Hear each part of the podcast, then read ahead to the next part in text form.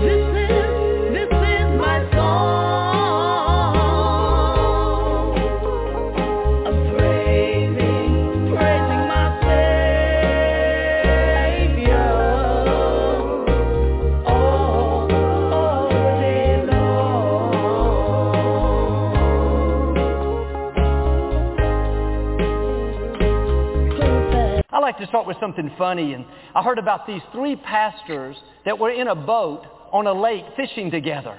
One of them said, we never get to let our hair down. Let's each tell the area that we struggle in the most, our greatest sin, so we can pray for each other. The first pastor said, I hate to admit this, but I have a problem with gambling. Sometimes I sneak out at night and gamble. The second pastor said, I'm ashamed to admit this, but I have a problem with cheating. I hardly ever pay my taxes. The third pastor sat there silently. They waited and waited. He wouldn't budge. They said, we are not leaving until you tell us your greatest sin. He said, all right, my greatest sin is gossiping, and I can't wait to get off this boat. Hey, uh, pleasant good morning to all of you, and with me in studio, uh, Mr. Dennis Seat and Mercury Smith. Good morning, lady and gent. Good morning, Good good morning. morning, and how are you? A wonderful day. I'm, I'm pleasant. I'm happy. I'm awesome. Just thankful that God has given me um, some more time on this earth. And how about you folks? Good, good. Good, I'm Leon, glad thank I'm, you. I'm blessed. Sorry. Go Good, ahead. good go morning. Good good morning to you, Leon and Merches, and good morning to those out there in Radio Land. I am very happy to be with with the crew this morning. It's nice and early out here in uh, Southern California. It's getting ready for the heat wave to wash over us. But of course, uh, where I am located, I'm quite happy because at least I have no flames over the horizon, but thinking about my neighbors further north where towns are being burnt because of this heat wave. So I'm happy to be around here. Amen. Thank you, and I look forward to enjoying the show today. Indeed, I am as well. Well, let's give, give God thanks and uh, praise Him for His giving us this opportunity to do another show. Dear Heavenly Father, we come to you this morning. We thank you for your giving this opportunity to do another show. We hope and pray you let the show go on without any interruptions whatsoever. And we pray that you just continue to bless us each and every moment this morning. We pray especially for the ones who are ill, especially my dear wife Eunice, my brother Eugene, Eugene Francis, uh, Dwayne Francis as well, another brother, Dr. Leroy Lashley, and his daughter Le- Lisa Lashley. We pray for Ruby Locke, that is Ma Ruby's, yeah, Ma Ruby's son, I mean, Audley's mom, and my sister Gabriel Francis, Wentworth Francis, my other brother, and of course Murchis Nisbet, who is on with us as well, Roston Otto, Eltamida Willett, Everett Carter, Oliver Solomon, Connie Whitley, and Oliver, well, Dennis Kelman, Isil McCornelius, Ellie Matz, Willis Daniel, Mona Daniel, Fillmore Hallpike, Osworth Bird's relatives, and all the others who have not expressed their concern. We pray for them. We pray that you just keep them safe, help them to be back into their normal self again, and pray that they too will not be discouraged and know that God um, takes care of his problems at his own time and he will do just that for them. We are grateful for all the happiness, the kindness that has been shared to the show. We are coming on 11 years come the 10th of this month in a few days' time, and we just hope and pray that we'll just continue to have a wonderful show this morning, and all the participants will, will be really, really happy to be on with us and produce something worthwhile for the listeners. Your precious name we pray. Amen. Amen. And let's begin this morning with one by Shirley Caesar. She calls it One Day at the Time. I don't know if she who called it that, but of course she sings it that way. Here is Shirley.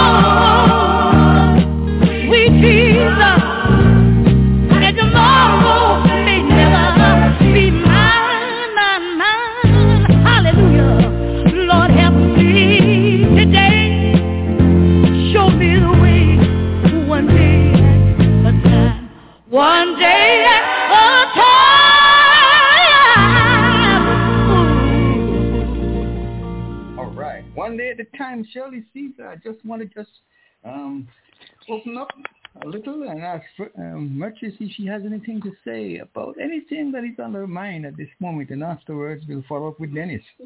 Dennis oh, or Merchis, why don't you go first? Tell your fans how hey, you're doing. Good morning. Good morning to everyone. Good morning, Mr. Francis. Good morning, Good morning. Mr. Dennis. And Good good morning, morning to the fans out there. Just being thankful for another bright Saturday. Beautiful day today. We have sun today.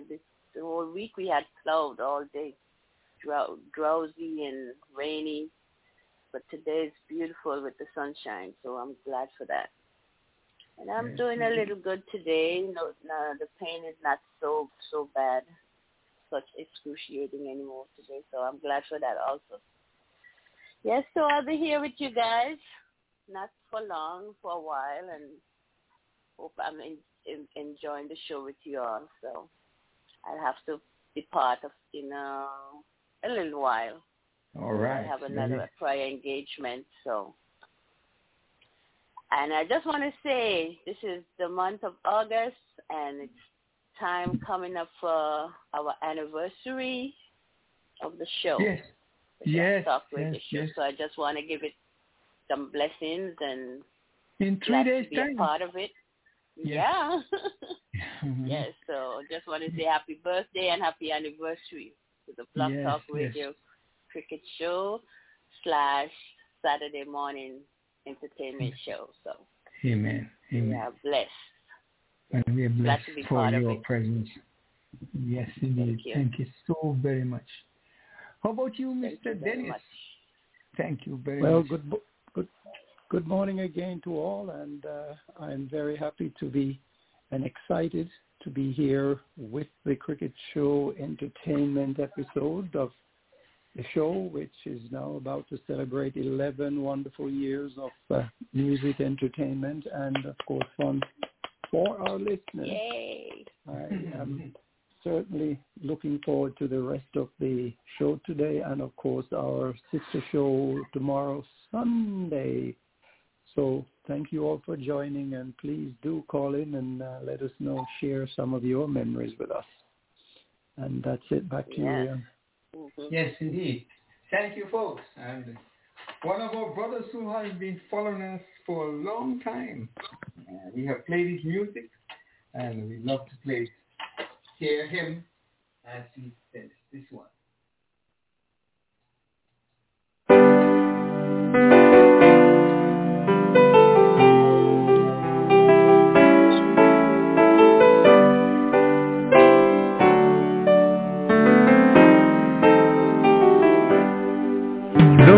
Me, I'm a testimony.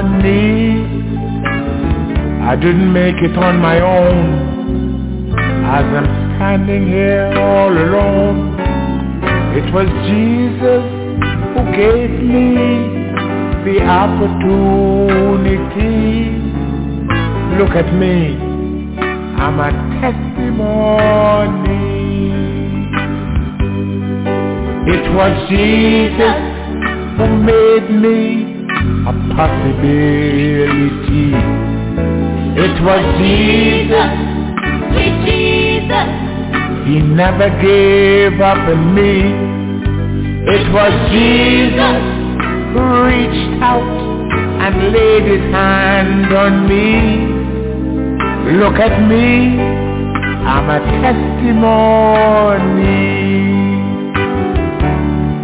Look at me, I'm a testimony. I've lost my voice, I lost my speech. Now I can sing and I can preach. It was Jesus who fixed me and decided to use me. Look at me, I'm a testimony. It was Jesus who made me a possibility. It was Jesus, sweet Jesus, He never gave up on me. It was Jesus who reached out and laid his hand on me. Look at me, I'm a testimony. Look at me, I'm a testimony. I was stricken on my back. Now I'm learning how to walk. It was Jesus who never, he never gave up on me. Look at me, I'm a testimony. It was Jesus who made me a possibility. It was Jesus, Jesus. He never gave up on me. It was Jesus who reached out and laid his hand on me. Look at me, I'm a testimony. You know, when I think of God's goodness and mercy, His love and compassion, I will forever sing praise. When I think of all the pain and suffering that I've been through, I will forever give thanks and praise. It was Jesus who made me a possibility. It was Jesus, Jesus. He never gave up on me. It was Jesus who reached out and laid his hand on me. Look at me, I'm a testimony. It was Jesus who made me a possibility. It was Jesus, Jesus. He never gave up on me. It was Jesus who reached out and laid his hand on me. Look at me, I'm a I'm a testimony. Yes, indeed. The book of Exodus. The word Exodus means going out. Exodus continues the story of God's chosen people, the nation of Israel. It tells how God called Moses to lead the people out of slavery in Egypt to the promised land of Canaan. Through the miracles of the Ten Commandments, God showed the people that he was more powerful than the Egyptian Pharaoh. While the people of Israel were traveling in the desert, God gave them a set of rules to follow, including the Ten Commandments. God, oh, God continually reminded his people that they would be a great nation if they loved and worshiped only him and obey his laws. The book of Exodus. Last week we talked about the book of Genesis. And we hope that folks might have just continued to follow the word and learn about it each and every day. Here is our sister, Ennis. Patricia Ennis. She sings another rendition of one of the more popular songs, Blessed Assurance. Here is Sister Patricia Ennis.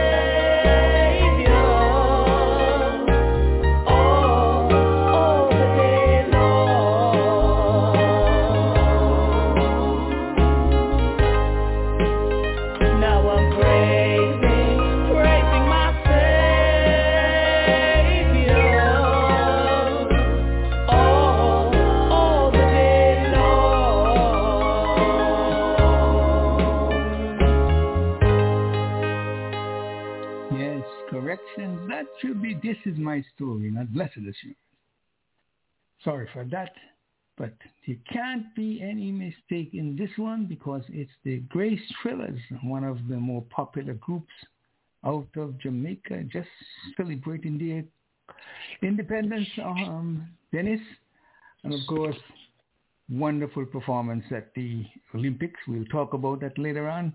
But here from the Grace Thrillers, Can't Even Walk.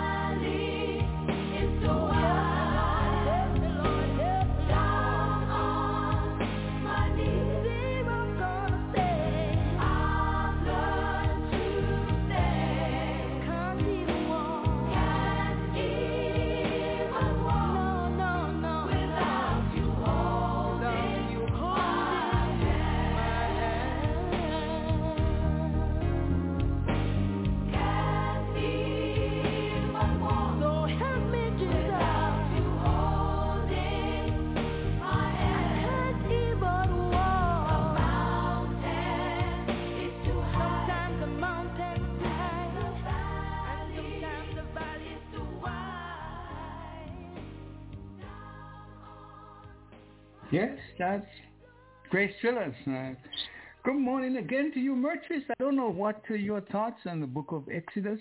And Dennis, if you have anything to share, you can also do that as well. Would you like to say anything about the book of Exodus? Murchis. Not right now. Not right now. How about you, Dennis? Well, I, on the I'm aware of his ex- I'm aware of his existence, uh, Leon, but I am not a scholar, and I You're not a scholar. refuse to go down that road. In the book of Exodus, we had the Ten Commandments. You know, Moses receiving the Ten Commandments. And of course, he, they were led out of Egypt into the promised land. So, but anyway, just a thought. And anyone who wants to come in, we're going to be getting a couple of friends come in a little later to say hello to me. Uh, some of my favorite people. We're going to call them in about a few minutes. But let's hear from Caution. Caution was um, a reggae artist, and he he contracted a not a disease but an illness, um, pancreatic, not yeah, well, he had cancer, and um, he was some, somewhat cured, and he's grateful for that. So he sings it in reggae form. So listen to what Caution says. Colin Bailey out of Antigua. Caution.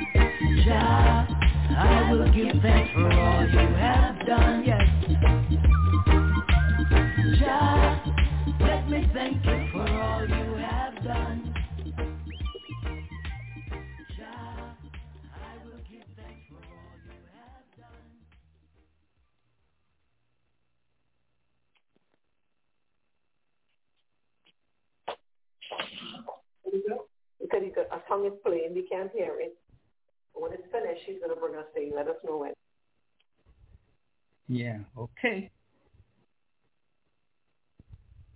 Caution. God.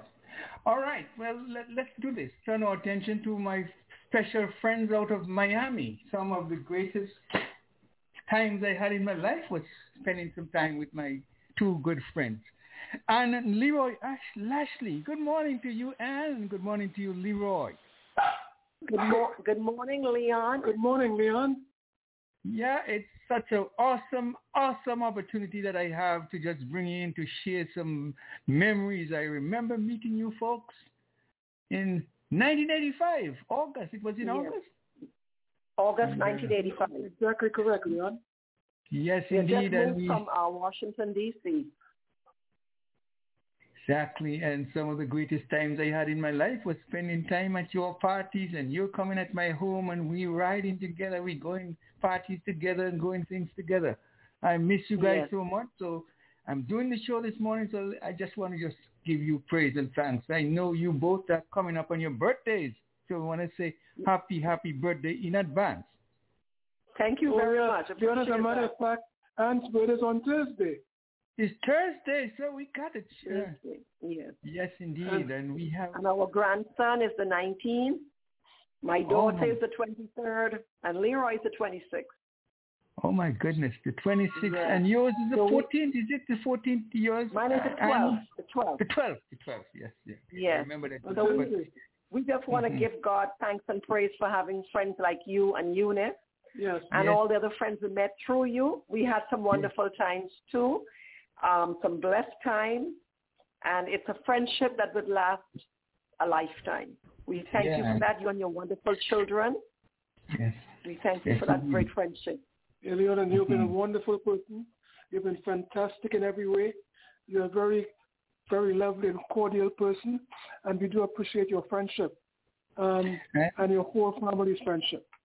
Yes, indeed, and I'm just so grateful. And do you do want to share a little bit about your illness for the past couple of years, a year or so, because I, I was shocked, I was saddened, I was grief. I prayed for you almost every morning, so I Leon, I'm sorry. your prayers were answered because I was gravely ill, as you know.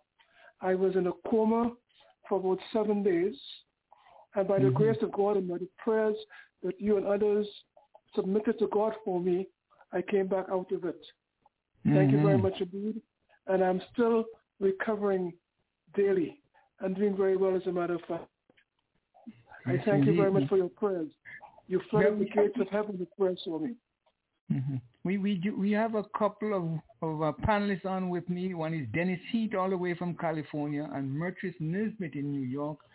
I'm going to just let them say hello to you, Anna and Leroy Lashley, some of my special special friends. Um, Mertris, why don't you go first? Hi, good morning, Mr. Lashley and company.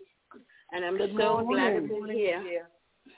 I'm so glad to hear how your recoverment is doing, recovering Yes. is doing, and all those prayers that we all sent up for you guys, God Oh, yes. answered. So Oh, yes. Is And one I in cannot find words million. to thank So you. Can I find words to thank you for the prayers that you sent up yes, for me? and And I too. I Yes, can't thank you enough for everything you've done for us. you're welcome. And Mhm. keep on praying, keep Yes. the faith, and in everything you do, keep God first. Always. Of course, Always. always. All right. Always. Thank you And very you- much. You have a blessed, blessed, blessed day. And we, we wish you and your family a blessed day. And we want to say that want you to stay safe and uh, healthy. Thank you. You're welcome. You too. And remember, mask up, wash hands, Always. and distancing. Exactly. Stay strong. Exactly. Exactly. Yes, you too, my dear. Thank Thank, you. you. very much. I hope one day I to meet you. I hope so too. I hope we meet one day. For Having real. a, re- a reunion at Leon's place. Yeah. Okay. Yes, Put him yes. on notice. Yes, All right. yes, My yes, notice. notice, yeah. My, my doors will be open. We, some of us will sleep on the floor, but we know we'll be happy, be That's comfortable. okay. It doesn't That's matter. okay, It doesn't matter. That Just doesn't as matter. company. The friendship and the company is the thing. Oh, yes. Yes. Yes. indeed. We have Good, Dennis good. all the way Okay, from yes. California. You know, he's three Okay. Have a good day, everyone. Dennis, Okay. why don't you come in and say hello to Anne and Leroy Lashley for me? Good morning to you, Mr. and Mrs. Ashley. I feel that, Good uh, morning, welcome Dennis. to Good morning, show. Dennis. Welcome to the show, and I feel that I'm almost can say I know you very well simply because Leon has never stopped speaking about you through the very few months that I've been with the show. And so he has nothing but the greatest praise and recognitions and memories of times past and spent with you both.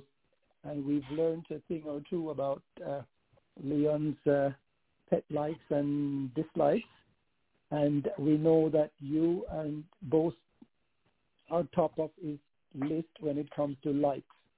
So we wish I wish you well and hope that uh, you will continue along that path of uh, recovery that uh, you're on, and uh, Yes. that of course Mrs. Ashley will be there by your side, still supporting you strongly. Yeah. Welcome to the show again in this anniversary year, and we look forward to at least speaking to you again on our next anniversary, if not before then. Before. Yes, Thank you. right. Yeah. I, And I I'm must glad say you that, mentioned uh, that, Dennis. Hold your thoughts there because I just I'm glad you mentioned that, Dennis, because Leroy was one of my first contributor when we started the show. I've gotten contribution for Leroy from Leroy and Anne to help us in the initial stages, and I'm so grateful and thankful for his. his. And knowing today, we are we are celebrating at least in three days' time. We'll be celebrating 11 years. So pick it up, Leroy. Wonderful. Wonderful. Wonderful. Thank God for that. Congratulations. Congratulations. It, well, Leon, it's almost like And Dennis, you know, thanks for all your kind words. You're welcome. Dennis, thank know- you for your kind words. Yeah. And Yeah, um, Leon, you know, lady, Yes. her name is Lisa. wh- what this is saying to us is it's showing us how a small seed can germinate into a rich harvest by the Yes. fact that that good small words. contribution Nice that small that small contribution has been able I say small, not meaning that it is tiny, but that Yes. you know how a small seed of an oak tree can grow into a mighty oak. And what we see Wow. here is the, the beginning and the fruits of what you sowed. We're beginning to reap and harvest the benefits 11 years later, thanks in no small part to your initial contribution. We sincerely appreciate it and we look forward to, you know, saying hi to you every now and again on the show just to remind us of where we're coming from and how much you've contributed. Thank you. Fantastic words, man. Very touching and nice words. Thanks a lot. I- I'm, I'm so amazed, Leroy, about your your um, improvement. Your voice has uh, improved tremendously. You know, Oh, thank you whenever very I much, Leon. you, I know that you you always are uh, a little hoarse, but now you it has uh, almost gone. So Yes, well, thanks. Okay. Yes. Well, I guess I'm changing up on. I just have I wanted to dedicate this song to you both. I don't know if you've heard it before, but it comes is an African choir, church choir, Heaven Come Down. See if Okay. it- It's a good rendition. Thank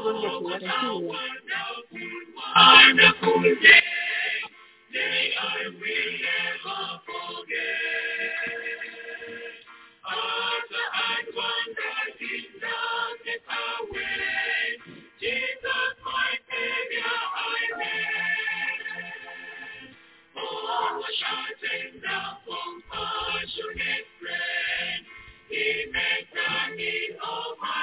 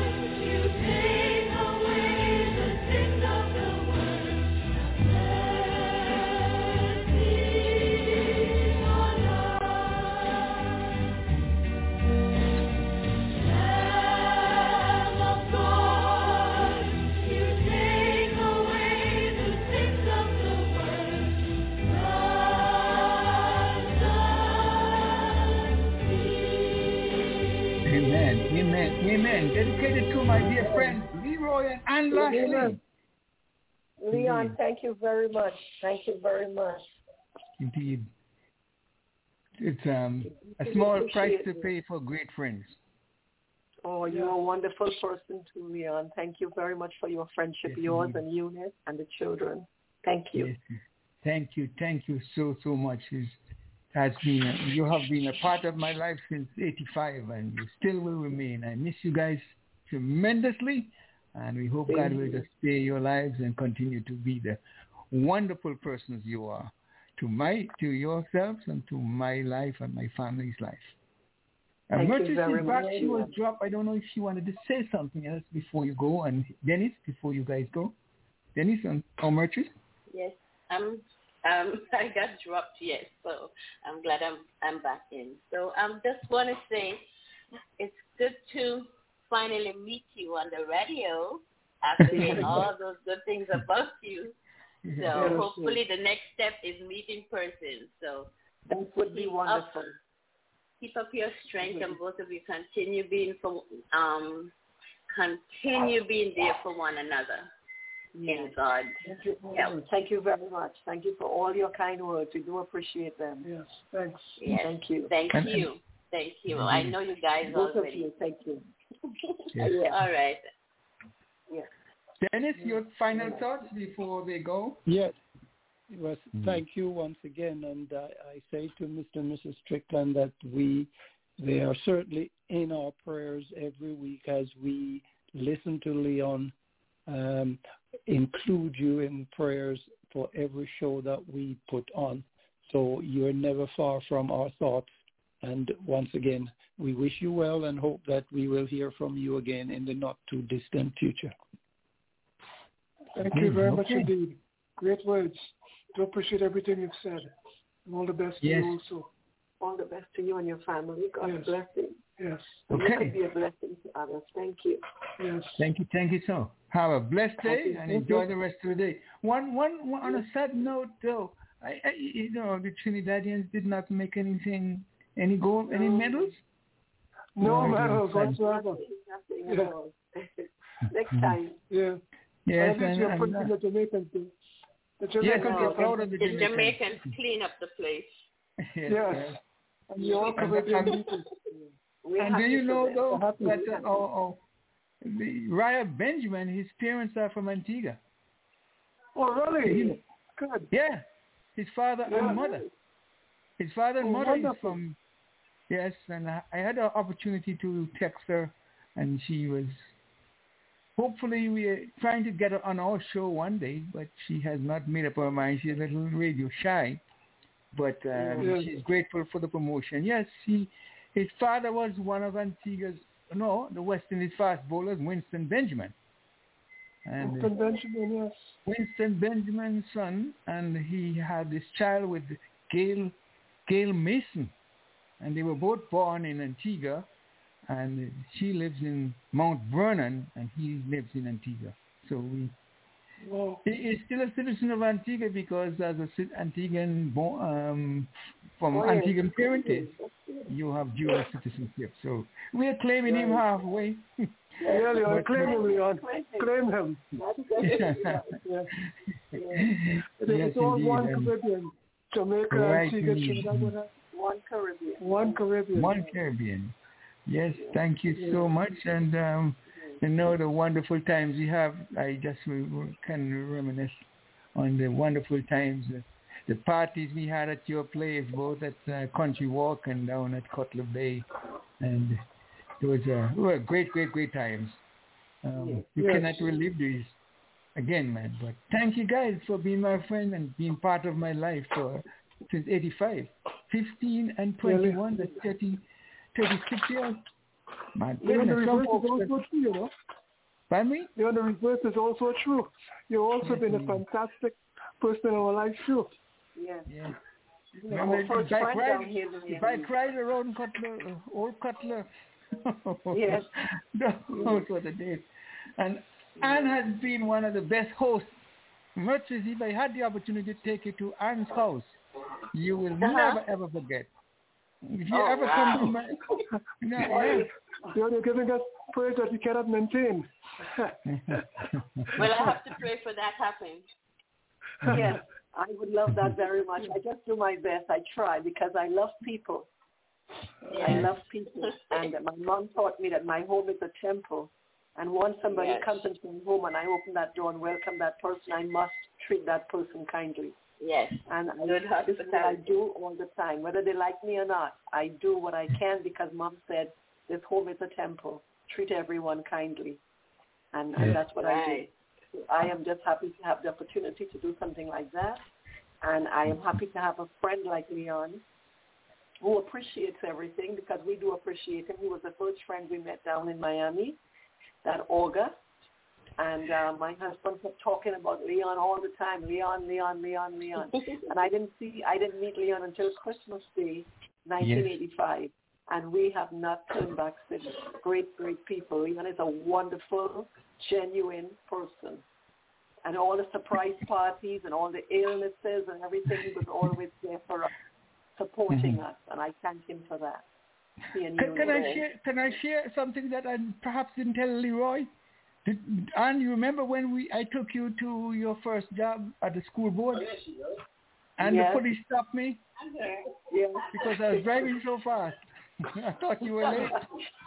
Uh, yes, I, and you know something, Leon, I am so happy for those days because again, Leon had to go to work and there's no one to take me, and you did. And I want to say happily that I retired two weeks ago. Oh, and that's good. Enjoy that. Wonderful, Officially wonderful. it will be August 10th, but I'm, I'm happy to say I'm retired and I'm going to find something else that I want to do. Yes. And then don't forget Now- about it on Thursday. No, to no. say something you on that. Now, now is the time you can live your life. Oh, Yes, yes. indeed. Enjoy Oh, yes. life Yeah. to the fullest. We- Yes, and enjoy yes, my so- grandson and have a wonderful time with him. Yes. yes. Okay. So. All right. Sorry, sorry, I have to depart now, but it Yes, was yes, a pleasure yes. meeting you. But we, we we And- appreciate you for the time you give us. Yes. Okay, and next No, time. before you go, Leroy, we're Uh-huh. gonna just play this. We're gonna play this song for Anne and you, because we, we will do it on, on, on Sunday again. But as I have you on, I'm gonna say happy happy birthday to you guys. And um, yeah, The end of September. it's September. I'm September, but you are August. Yes. Yeah. Mm. Okay. Yeah, don't go yet, Leroy. I, I'm just trying to get. Uh, yeah, I, I'm just gonna play this song for you in advance. So for you and Anne in advance, but on that day we'll definitely celebrate you. Happy birthday to you both in advance. Thank you. Thank you.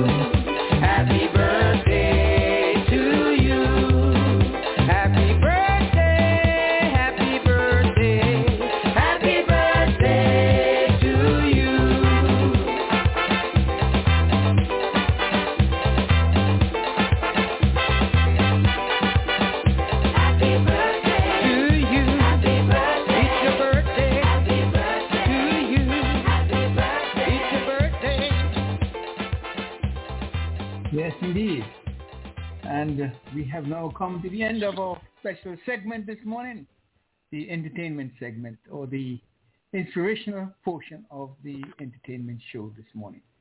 So we want to say goodbye to Leroy and Ann. You guys have a wonderful day. God bless you both and remain my friends. Friends for life. Yes, ma'am. God bless Yes. you both. Thank you for everything. Thank you Thank you for all your wonderful sentiments, and we, we cherish your friendship also. Always, always. Yes. Thank you so much. Thank you again. Okay. Okay, have a wonderful day. Have a wonderful day. Yes, God bless indeed. you. So, God bless you. so Bye-bye. Dennis, Bye bye. yes, indeed. Bye bye. Dennis, now Yes. is the time for us to siphon on into the other portion of that entertainment show. And let's start off with our theme song. I'm going to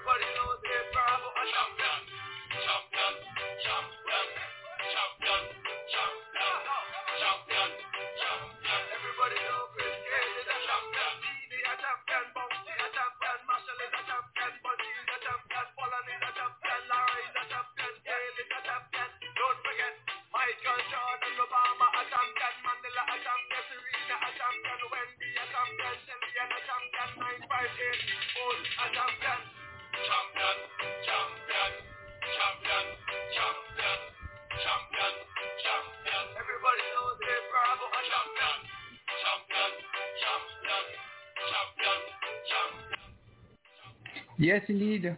We still have Merchant with us. I don't know if she is going to leave us at this point, but if not, why don't you say your words and or you're going to stay a, a little with us? I think she's probably Dennis. left us. Uh, okay, she's probably just listening anyway. Okay. So why don't you go right ahead, Dennis, with your portion of the show? Uh, yes. Um, Leon, as you know, last weekend was the first weekend of the now minor league cricket program, professional cricket in the United States. I was privileged to uh, actually see one of the inaugural match uh, in San Diego last Statute Sunday. And I have to say it was a very, very exciting match and one that I look forward to at some other time, point in time.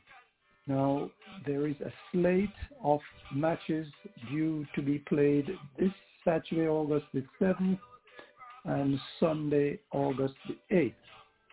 And I will try to give them to you now.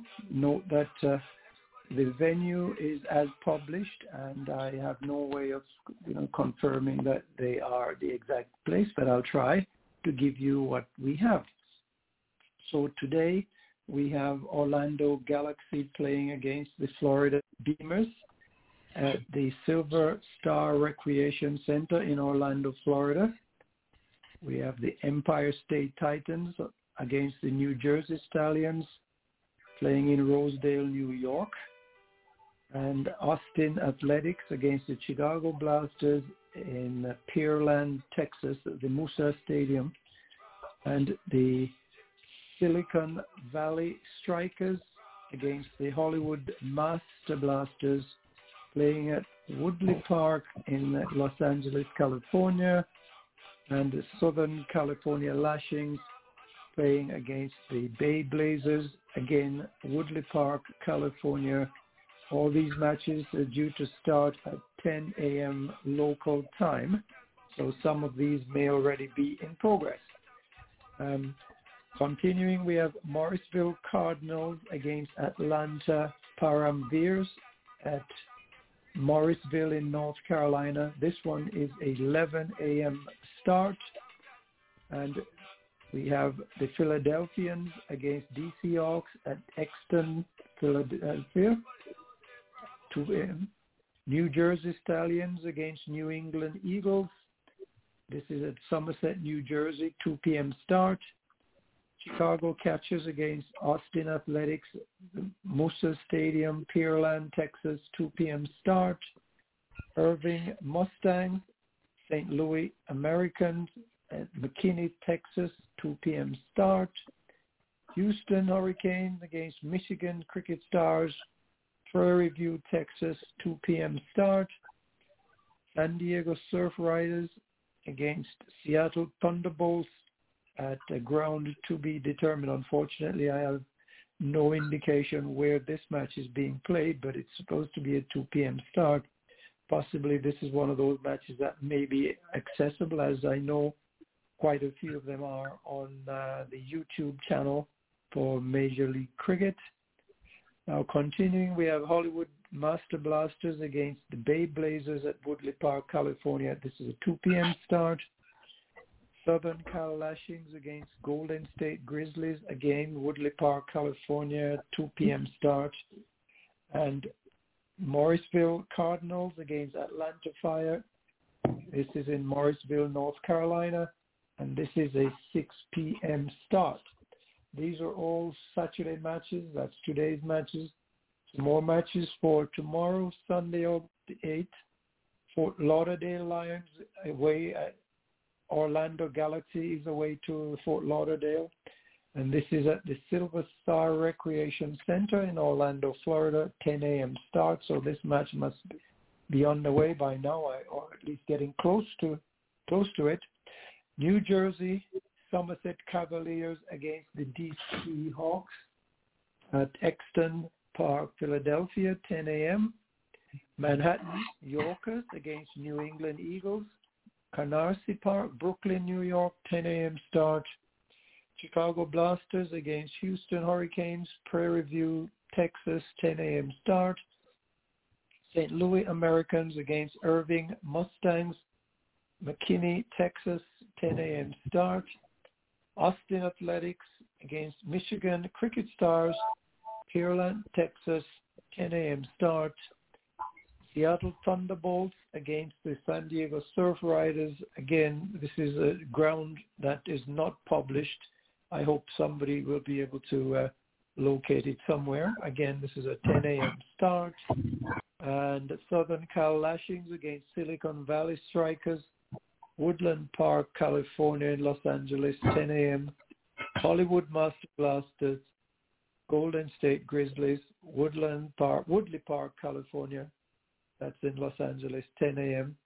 Manhattan New Yorkers against New Jersey Stallions, Brooklyn, New York, Canarsie Park, 2 p.m. Philadelphians against New Jersey Somerset Cavaliers, Exton Park, Philadelphia, That's 2 p.m. start. And finally, the Houston Hurricanes against the Chicago Catchers, Prairie View, Texas, at 2 p.m. Those are the scheduled uh, minor league matches that we have on tap for today's sun, uh, for today's Sun Saturday and tomorrow Sunday, August the 8th you know, and uh, we know that those matches all went off very well last week, well attended, very, very um, enjoyable and entertaining matches and very competitive. We urge you to go out and celebrate and take your take your phone with you and don't forget tune in to us here at the Cricket Show entertainment episode for the next couple of hours. That's it, Leon, and it's back to you. Yeah, thank you so much. We have online with us our special guest, but just me briefly, let me just give you the rest of the sports before we ra- go right with our special guest. Just to mention Australia two of Bangladesh is on. Uh, Australia have lost the two open T20 matches, or let it be three. The first they lost by 23 runs, the second by five wickets, and the third by 10 runs. The fourth is in progress. And in Australia, uh, trying to overhaul a total of 104. So Australia, having lost the series, are trying to relinquish their position and uh, make some strides in that series. Turning our attention to the hundreds, the Trent Rockets are on top, followed by Manchester Originals.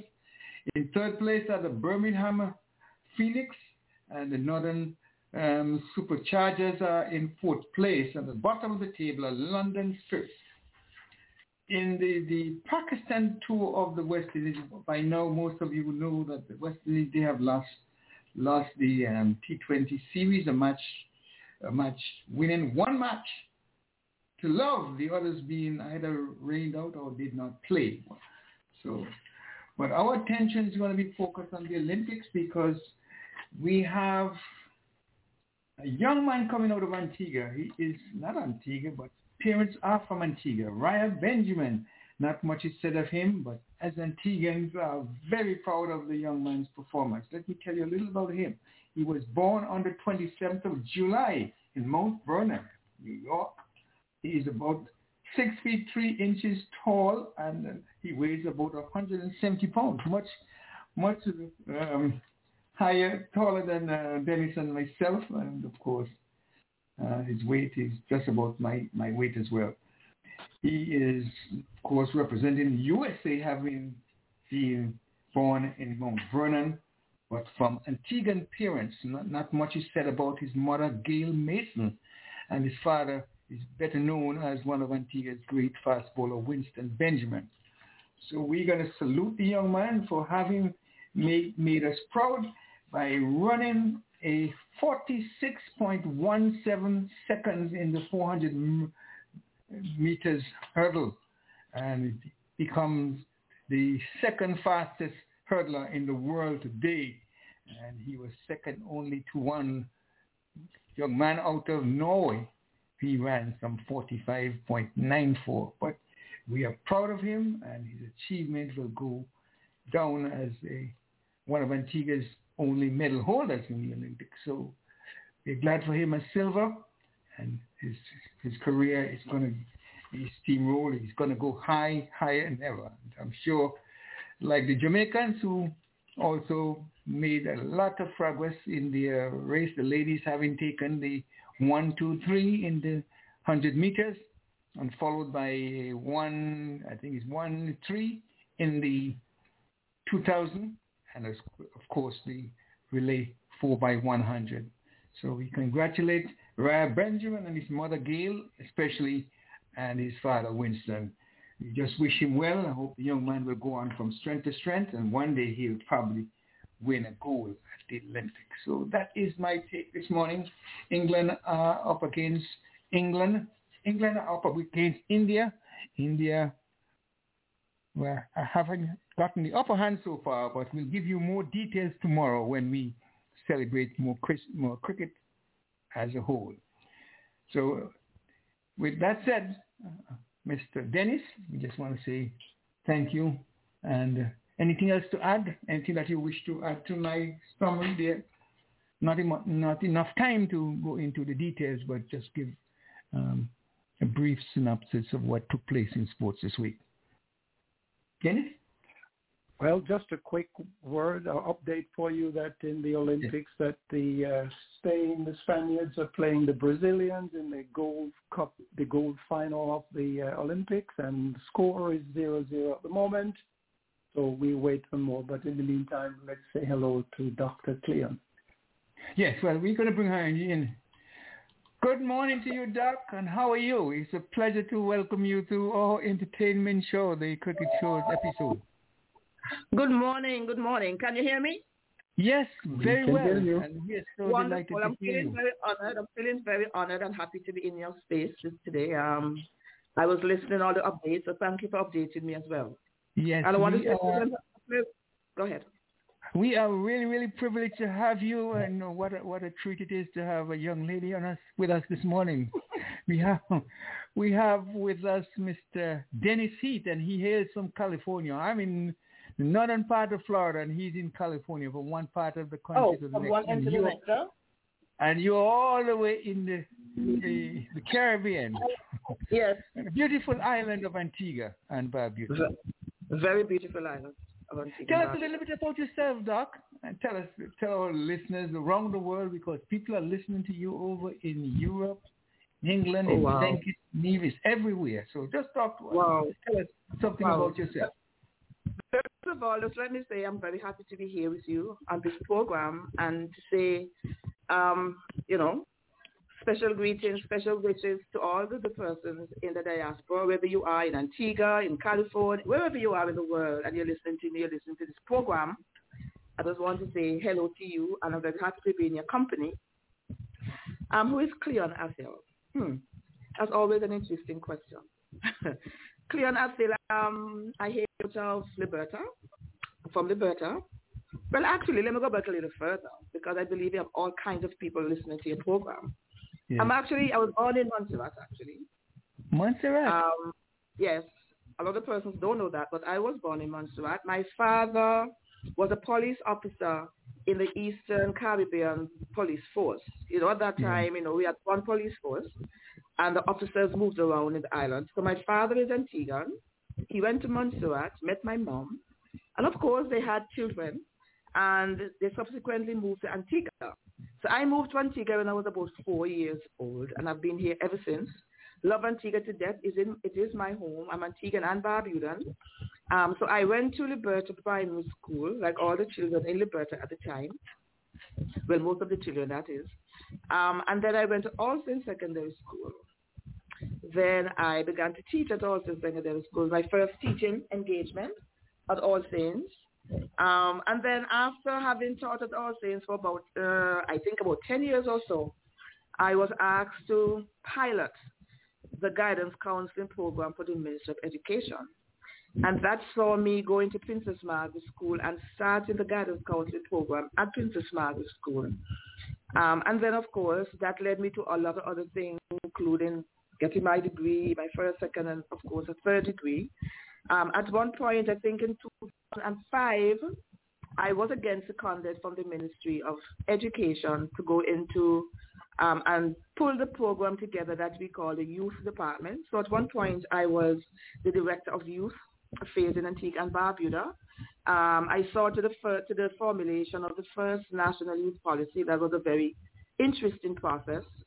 Um, and so I'm here. I'm actually a member of also the movement. I believe Mhm. persons about the movement, but I can come back to that. I'm a member of Power. Um, I'm a member of quite a lot of organizations because a lot of my work has to do with change. I'm a change activist. I'm a feminist. I'm a change activist. Um, and I believe that once we begin to mobilize community resources, that we can do better. So I am, um, as you know, I have thrown my hat in the ring um, in this time around because I believe that rather than staying outside and wishing for things to happen, uh, one of the ways in which you can be sure that things will happen the way you want them to happen is if you actually roll up your sleeve and jump in. So I have jumped in to make, you know, to bring some change to the kind of system that I see us having. And so I'm very happy to be part of your program. I think that as the program progresses, you know, that we can basically drill down into some of those changes that I'm talking about. So I'm happy to Yes, be here. You you you you you say something that, that that touched me because I, I didn't know that you went to Princess Margaret School. You know, I was one of the first students that got a scholarship to go to Princess Margaret School. Yes. And also, did you know that I was born in Liberta? Well, I know your whole family. And when your when your nephew spoke to me about this program, Yes. he said to me, um, you know, the Francis. I said, of course I know all of them, but I don't think I know you. Um, I know most of the others. Would have been in class with I think Sharon. I think. Um, oh, Sharon, yes, my sister. who- yeah. Yes. yes. mhm. Um, I know Telbert very well. I Telbert and my sister Yes. Cynthia were very close friends. I know Willita. Willita is your, uh, is your niece. I know quite a bit of them, but not all. okay. I'm so Yes, glad. I know. I'm I'm excited. I'm excited to speak to you Yes. and to learn more about you. And um, So you know my people. that- Then you know my people. My father is they're calling they're calling copy. You know, strange enough, strange enough, I left left Liberta when I was three years old. My mother oh, died, and I no, I don't know many people in Liberta except my my relatives, my father and Your so forth. I used to visit him, but I lived most of my life in in St. John's, in Point, Oh, uh, Craven Road. In then I became an overseer, but I also was very much involved with the football in Antigua. I was president and secretary for a couple of years, and involved with the JCs, involved with British American Insurance Company, and so on and so forth. The story is about you. Um, let's let's talk a little bit about you in terms of Mhm. your. You said you put your hand in the ring. Tell us about that. Yes. Um, let me go back a little bit because then I can just bring some, you know, context. Um, I grew up in Liberta, um, and I was a member of the St. Paul's AYPA. The AYPA is an organization coming out of the Anglican Church. Um, and for our group in St. Paul's, as a young girl, 14 years old, um, I think I joined about 13, 14 years old. And that group provided me with the opportunity to put my energies to the promotion of a better St. Paul. Um, and so our group was very instrumental in a lot of community development work. Um, and so that kind of provided a grounding for me. In addition to that, um, maybe when I was in my mid-teens, teens, I became deeply involved in the um, in the work of the CCC, that is the, the Caribbean Christian um, Council um, in Antigua and Barbuda, through persons like Ingrid Omard and Dr. Leslie Lett at the time was, I think, the, the, the, the priest associated with. Yes, and he, he brought a kind of um, theology to, to Antigua, that is liberation theology, and that has locked me in, has me in his grip, grip up to now. Um, in terms of how do we, how do we realize a better place? How do we, how does religion become the conduit to realize in a better place? How do we interrogate issues like power and oppression? And even how do we how do we interrogate interrogate even um, the intersection between religion and oppression? Of course, we are black people, and I think that that kind of analysis is very very important. And also, I'm a woman, and that analysis is very important. So I come into this space quite grounded in issues around oppression, human rights, um, power, and, and so forth.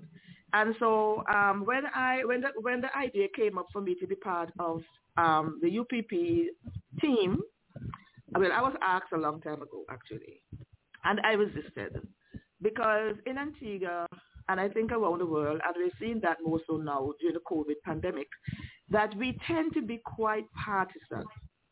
And that kind of allows us to be divisive. We don't listen to one another. And so I resisted the temptation all of these years um, to get involved in electoral politics. Um, because in Antigua and Barbuda, it is, it is, it is, it is very, very partisan. Um, but when the thought came up again this time, uh, my very, very dear friend Serpent Algernon Watts, he said, woman, um, let us look at let, let us look at this thing. Another year Gaston's all we can't take, you know, that kind of stuff. And then I thought about it, and then I asked my son, one of them, I have two children. I asked him, what would, what, how do you think if mom I were to, you know, get involved in politics? And he just said to me one little word. He said to me one little phrase. He said to me, Mom, be the change you wish to see. Um, that's the relationship I have with my children. You know, we talk about all kind of things. That's so they know me. And I thought that that was my um, my sign from God to to jump in. And so I jumped in in the ring. That's um political ring. Um, I've declared myself, and I have put myself up for electoral politics, representing the people in St. Paul. And so I come in to me with a great mandate and vision, even beyond politics for me, it is always about change. How do we mobilize a people? How do we vision a better way? How do we channel our collective energies, our collective talents? And, and guilt is a talent and anger is a talent too, is a power. How do we channel and champion these to the benefit of a better space that we inhabit? And in, this, in my little way, it, it is St. Paul's in the first instance and um, and and then of the wider world. How do we do that? And so I'm here. I know I'm here in a partisan way. Um, of course, I'm on the UPP ticket, but I'm always, always, always cognizant that it is beyond party politics. Um, and so that is what drives me. How do we in St. Paul's mobilize the people in St. Paul's? How do we champion St. Paul's for all of St. Paul's? How do we, how do I motivate that, um, that energy How do I instill, instigate, massage that unity in this place that can become so divisive? But we, all of us live in the same space. We want the same thing. We hope we want a better St. Paul's. We want a better Antigua. And I think that we need to, even though we that we are we support a particular party, how then do we, even in our partisanship or partisan nature or partisan frame, how do we still look beyond that to see what is good for all of us together? And Yes, that is what I indeed. think. Yes, indeed. And how how your what are your chances? How do you feel? Are you feeling happy with the progress you've made, if any? You're you're running Well- against a formidable contender. What well, are your well, chances? well, that is interesting. You know, that is very interesting because people always say that, you know, a. And I say to them this. I don't see the I don't see the formidable contender or opponent. I don't see him at all. Um, I see what we are supposed to do. So if for me the vision is a better St. Paul, and that is what I look at, and that is what I mobilize around, and that is what I try to have people see. That look here now, we have St. St. Paul's is where we live, where we develop, where we grow, we eat, we sleep, we dream, we breathe, we live, we play. In this space we call St. Paul. Do we like what we see? Can it be mm. better? How can we make it better? How can you help to make it better? How can we hold hands and make it better? And so when I when I when I engage like that, of course it doesn't allow me any space in there to bring in the opponent. To me, that is not my frame at all. Okay? Um, and so I have I channel the people's attention to the vision, and hopefully I will have them. Uh, what should I say? Pile up their resources, fuel their resources, champion their resources, in order for them to see that vision realized. And I must say that on the ground, I am people are it, the message is resonating with a lot of people. Uh, what I'm seeing is that, and in St. Paul's, I think that the people are tired of the old time politics. In fact, they said that to me. They're tired of the old time politics. What is old time politics? Divisive. Was old time politics? Politicians coming in once in a while to mine the vote. Like you're mining a gold mine, you come in, you extract it, and you go out, you don't come back in, you care nothing about the people. Um, people are tired of that. People are tired of the us versus them kind of kind of mentality. Um, and I also think that people are willing to leave behind bribery as well. And that is something that I'm very upfront with my constituents about. I mean, I would have mentioned the movement, that I'm a member of the movement, a founding member of the movement. And the movement is for good governance and participatory democracy. And we have been championing over the years issues around governance, transparency, accountability, participatory democracy. And even before that, I mean, because if I were to go back to some of my writings, as early as maybe 2002, I have been championing almost by myself um, ideas around um, corruption, anti-corruption, um, ethical conduct, particularly of public servants, public officials. And so now I come into the space. It is the very same Karen Athill that has walked into this very, very space with the same value, the same passion, same vision, same expectant, expectation of conduct, of proper conduct on my behalf and also the people that I engage. That is my constituent. And so in Antigua and Barbuda over the years, we have, we have, um, I'm trying to find a word. We have descended, yes. We have descended into a kind of politics that reeks of corruption and bribery that is that that is so prevalent at um, at election time. Um, so we call it, you know, we, we say transactional politics. And what that simply means is that um, politicians give and people expect to get. Um, and I think that people don't understand how that compounds and perpetuates the system of corruption that we have. Antigua is a very corrupt country. I believe all of us who are listening would know that. There are scandals after scandals. Um, there, are, there, are, there, are, there are stories of misbehavior in public office. And we as a people just throw hands up in the air. We sigh, we moan, we complain. But I don't think that we have sufficiently analyzed the situation. I don't think we have sufficiently um, looked at how we are complicit in the culture. Um, and I'm saying that me coming into the space, one, I hold up a mirror to all of us to see how we are complicit. And I challenge us to be different. Um, and so I have said to my constituents that in my campaign, there are a lot of things I won't do. And I stand by those um, because there are a lot of things that I will not do. I will not play dirty. Um, I will not play dirty. Uh, people say, so politics go. You have to play dirty. And I say, no. politics doesn't have to be dirty. So I have declared my hand as a politician that is different, that is not ordinary. And so I challenge myself every day to look at the system that I am saying that we need to change. And I challenge myself to be different.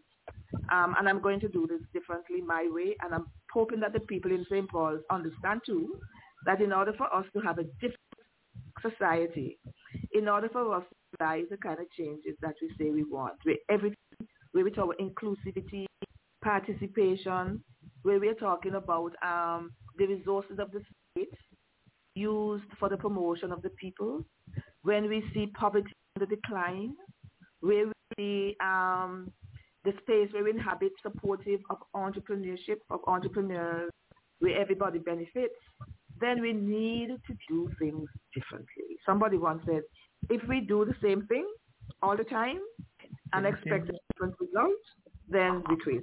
And trust me, I'm not crazy. Well, hold your thoughts there, Doc. We have um, Cardinal Mills. He's from the Virgin Island, and he's very much interested in the type of things that you're talking about. Cardinal, please meet Dr. Cleon Athill. Good morning. Good morning. Good morning to all the fans. Good, Good morning, morning, Dr. you. Athill. Good morning. Um, Good morning. Nice interesting. meeting you. Nice meeting you. Go on, go on. I'm, uh, it's Okay. interesting listening to you. So, you know, Yes. finish the conversation and then I can Dennis, Dennis Hayes, he hails from California. Dennis, of course, Yes, meet mo- Dr. Athill. Yes, good morning again, Dr. Athill. I, Thank I you. Good morning. That you, you, you certainly appear, I mean, you know, are highly qualified, and I just wanted to confirm you're a doctor of education or you're a medical doctor, I, I am, I'm a social psychologist. a social psychologist, and I presume then when you did your uh, dissertation, I'm just curious to take you back down, you know, memory lane, so to speak. No problem. presume I presume you were you you did a project for your dissertation. Yeah, I did. I did research. Yes. Uh, can you just You want me to talk I- about I'm that? just- I'm well, not necessarily in depth. I'm just curious as to if you can give me a quick overview of what your dissertation was in that area. Okay. Okay. Well, I'm actually a teacher as well, right? I've taught Mhm. in the system for a number of years. Um, I actually still teach. I am a adjunct um, lecturer at the University of the West Indies since 2002. Um, so I'm, I'm a teacher by, by heart, right? I'm also a youth worker by heart. I'm a therapist. I'm lots of things. Um, so when I um, when I started my PhD program, I looked around and you know, what can I do to add to add value, help us understand a little more. I'm a teacher, and one of the things I noticed is that our CXC program tends to be quite stressful for the students, and so I wanted to understand what does what does the experience of readiness look like or feel like for students as they prepare for the CXC. So my study was a classic psychological study. Um, it um, looked at the phenomenon of readiness um, for CXC. And so over that, over the period of, um, well, quite a long time, um, I looked at students, interviewed them, and uh, my study was a qualitative study. So I had a lot, a lot, lot of data that you had to make sense of. And out of that data emerged a couple of themes around readiness, readiness as an experience and also readiness as a process. One of the things I came away from no, understanding about readiness is that student readiness happens in the context of um, a set of concentric circles that impact on each other. So at the heart of that circle, you have the student. And student readiness is impacted by what the student himself or herself would bring. So their, their own understanding of themselves as a learner, their skills and so forth. But then their readiness also um, is influenced, um, moderated by um, another circle that's a little bit outside of them, the family. So how much the family is prepared to, to invest in them. Um, things like food. Somebody talk about food. I don't have enough food, you know, so nutrition. Um, talk about parents doing their work, parents providing opportunities for extra classes, for extra resources, parents' belief in them. And of course, the same thing happens to teachers as well. Teachers' readiness, the fact that teachers can't teach, the fact that teachers uh, aren't prepared to give them the extra, the role of relationships. And then also we go outside of that to the, to the community and the spaces in the community for students just to let down the hear and be. So one student, for example, spoke about his his um or the influence of the truck yard on him. And I said, truck yard, what does that mean? Simply mean going to the garage. And the mechanic, a simple, ordinary mechanic in the in the truck yard was able to be such an important force in this child's life. So when he comes to school, he is able to um, use the skill, the skill of um, understanding that he is responsible for his own success, that effort is important. You want, you want, to, you want, you want success. You got to put in the effort. So the link between effort and reward he brought into the classroom and allowed him to do well, allowed him to feel invigorated as he studied, as he looked forward to. So that was the study, um, and the study gave a lot of, well, shed a lot of light on how students feel, experience the things they need in order to be ready for the CXC exam. Um, I have since shared that information with the Ministry of Education, and so I'm hoping that they would use the, the findings of this study to provide, you know, support for students, Mm-hmm.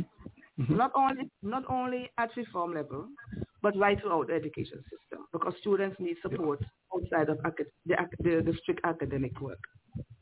Well, So congratulations on yeah, con- con- congratulations. You obviously did a lot of hard foot slogging there to compile all of that. You described yourself earlier on as an activist. Now, in areas, especially here in the States, the term activist tend to bring out the worst in certain segment of our society. Oh wow. How how do you how do you define your terms as an activist? Can, can you expound a little bit on what how you classify yourself as an activist and in what area are you one, activist in one particular area such as education or politics or sociology how, how, how do you uh, expound a little bit for us on the activist uh, business that you're involved in Yeah, that's that's interesting. I know qualified. Let us say I'm a change activist, and that is general.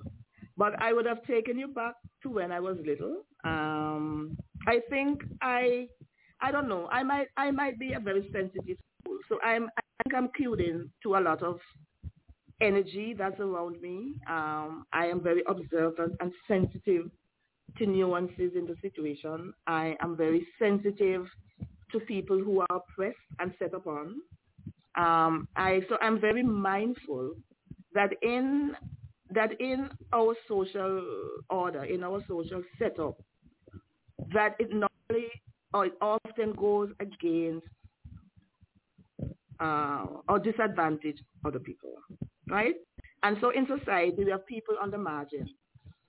We have people who, who don't have access. We have people by virtue of who they are are treated with, with, with dignity. And those are the issues that guide, motivate my activism. So you, you would have also heard me say I'm a feminist as well. So my activism is around child rights, women rights, parent rights, um, just generally human rights. Um, Wanting the world to be a better place for everybody. We all live in this space. And uh, the space is no more mine than yours. If we agree with that. All of us have a right to be all of us have a right, um, to, you know, to, to consciousness of our being, and no one has a right to say that I am less, I, I, I am less than you or more. Oftentimes, though, um, because of expediency, lack of resources, because of power imbalances, and so forth, um, it doesn't always happen that way. And so in society, we have inadvertently, we have segments of society that are marginalized, who don't get their fair share. Um, and so there has to be some mechanism, and oftentimes outside of government and outside the status quo, that kind of recalibrates, that, that refocus, that divert attention to. And so that is my activism. So I do a lot of work around um, supporting the work of the Gender Affairs Department. I've been um, volunteering with them for a number of years, um, involved in their work around domestic violence and governance and leadership. Um, when I do my community work, I do work around parenting, strengthening families, um, helping families and parents to have the skills and resources necessary to raise their families in dignity. Um, I do a lot of child rights work as well, helping children to um, to be able to, to, to use their voice and having mm-hmm. adults understand that children also have their voice. They have their, they're not just little, they're also people and they're entitled um, just as adults are. Um, I promote rights for fathers as well to have access to their children. Um, as I said before, I'm a feminist, a woman rights activist as well in every sense of the word. And um, I also promote participatory democracy, understanding that every human being, every citizen, well, the, the, the office of citizen is the highest, the highest office in the land in a democracy. And, and so citizens need to understand that they just, and in Antigua, I push this a lot, that, in a, that your role is not just to vote and then retreat and then come back at the next election cycle. Your job is to be actively engaged in the process every single minute because we need our we need our citizens to understand that they really they, they really and truly do hold the power and we need our elected, elected officials to understand as well that they are accountable to a people who elected them. So you see the position I'm in. it's a very interesting position because here I am going in the ring as a politician, but my foot is clearly over in the other end. Um, so I I come into this space with a very strong sense of citizenship and that is guiding me in terms of how I roll out and how I con- how I engage in this space. Because I'm telling you, right in the Caribbean, as I look around the Caribbean and look at the predicament we're in, we have a problem. A problem around good governance, or rather, bad governance, um, lack of accountability. So we elect, we elect politicians, and they go in the, they go in parliament, and we say they go in power, and that is so that is so wrong. But that is what we say. They go in power, and when they go in power, they are actually acting as if they're in power because they have total disregard for people. Um, they take unto themselves the resources of the state and misappropriate the resources of the state for themselves and their families. So we have a lot of around cronyism, nepotism, all of those things. And then the country remains very, very poor the people remain poor and needy. And that is also part of the of the of the of the political machinery, if you if you follow me. Because as long as the people remain poor and needy, then politicians now come in with their gifts, bearing gifts at election time, dole out gifts to the um, electorate. And when I say gifts, I mean I mean literal things. So politicians, they would come in at election time with baskets and trucks full of things, from turkey and ham, anything the hmm. electorate wants at election time, actual hard cash. And they would give electorate these things um, actually in exchange for the vote. Nobody's saying that, but that's exactly what it is. And then they would mine these votes out after election, win the campaign, win the election. Nothing happens thing happens. Oh, Dr. Hill. Dr. if, if you if you now then get elected to this post, what is the most important change you think you can bring to the island of Antigua? The most important change, I think, happens mm-hmm. in community. That is where I think the action should happen, in community. Because once we begin to mobilize community and have community residents take responsibility for the space, the, the representative cannot engage the very same way. Cannot. Because now we are going to have an engaged um, community with expectation of accountability from the representative, with expectation of participation in the process. So I believe that um, we need to mobilize community, and that is the platform I'm using for my campaign, which is why I said to you, don't look at the formidable um, opponent. I don't. Mm. For me, it is the community. That is my platform. How do we mobilize community? How do we engage community? How do we facilitate community visioning and the people taking ownership for this vision? And they would ask themselves naturally, if that is a vision, how do we get there? How do we get there? And I'm hoping that that question will be answered by the Athill candidacy will get me there. Yes. So it's a natural progression. Progression. One thing leads to the next thing leads to the next next thing. All in the process of having the people take ownership for that process and what they see will happen. So I'm hoping to win. I believe I would win. Um, and when I win, right behind me will be an engaged community. Right behind me will be a set of people to work in the way that makes sense. Right behind me will be a commu- will be a community poised to take off. Right behind me will be a whole set of people to hold hand together to reach the places where they want to be and understand that Cleon Athill as the MP is just one person, not the person, one person. The person who is positioned in Parliament to help channel their cause, to help mobilize resources, to ensure that their vision is realized, the person that they hold accountable. But it's not just Cleon Athill. And that's one of the shifts I want to make because our, our politics has become to um, celebrity politics, we call it. Popular, you know. It focuses on the individual, personality politics. And that is one of the things that is wrong with our politics. It is focused on the person making things happen for everybody. But everybody must put their hand in to make things happen for us together. Indeed. Thank you. I'll okay. let Leon uh, take it back. I can come back later on if uh, yes, indeed. time permits. Thank you, thank you, Dennis, and then of course, thank you, Doc. Listen, qu- two questions. What is the latest in Choksi, no, Choksi situation, and also have you have you written a book? Um, the Choksi issue, I think Choksi is back in Antigua, but like everything else, it's up, it's you know, it's all it's all hung out in the open for a few days, but then nothing is happening. But I think Choksi um, got got um, leave by the court to come back to Antigua because he was sick.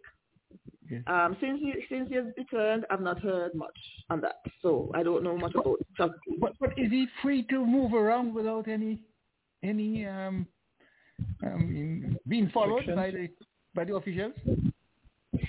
Um, Unfortunately, I don't know much about that. With Choksi, if he's, if he's free to move about. Um, I know in Antigua, Choksi is, has not committed a crime in Antigua and Barbuda. He's an Antigua citizen. Um, if the Dominican, um, uh, the ruling over in Dominica that he had, uh, he had, you know, entered illegally would have any bearing in Antigua. Because, you know, that that charge is just ridiculous as well because Choksi was taken, he was hijacked, he was he was kidnapped rather, he was kidnapped, he was taken on on land in Dominica by the Coast Guard. Choksi didn't arrive in Dominica by himself. There were other people.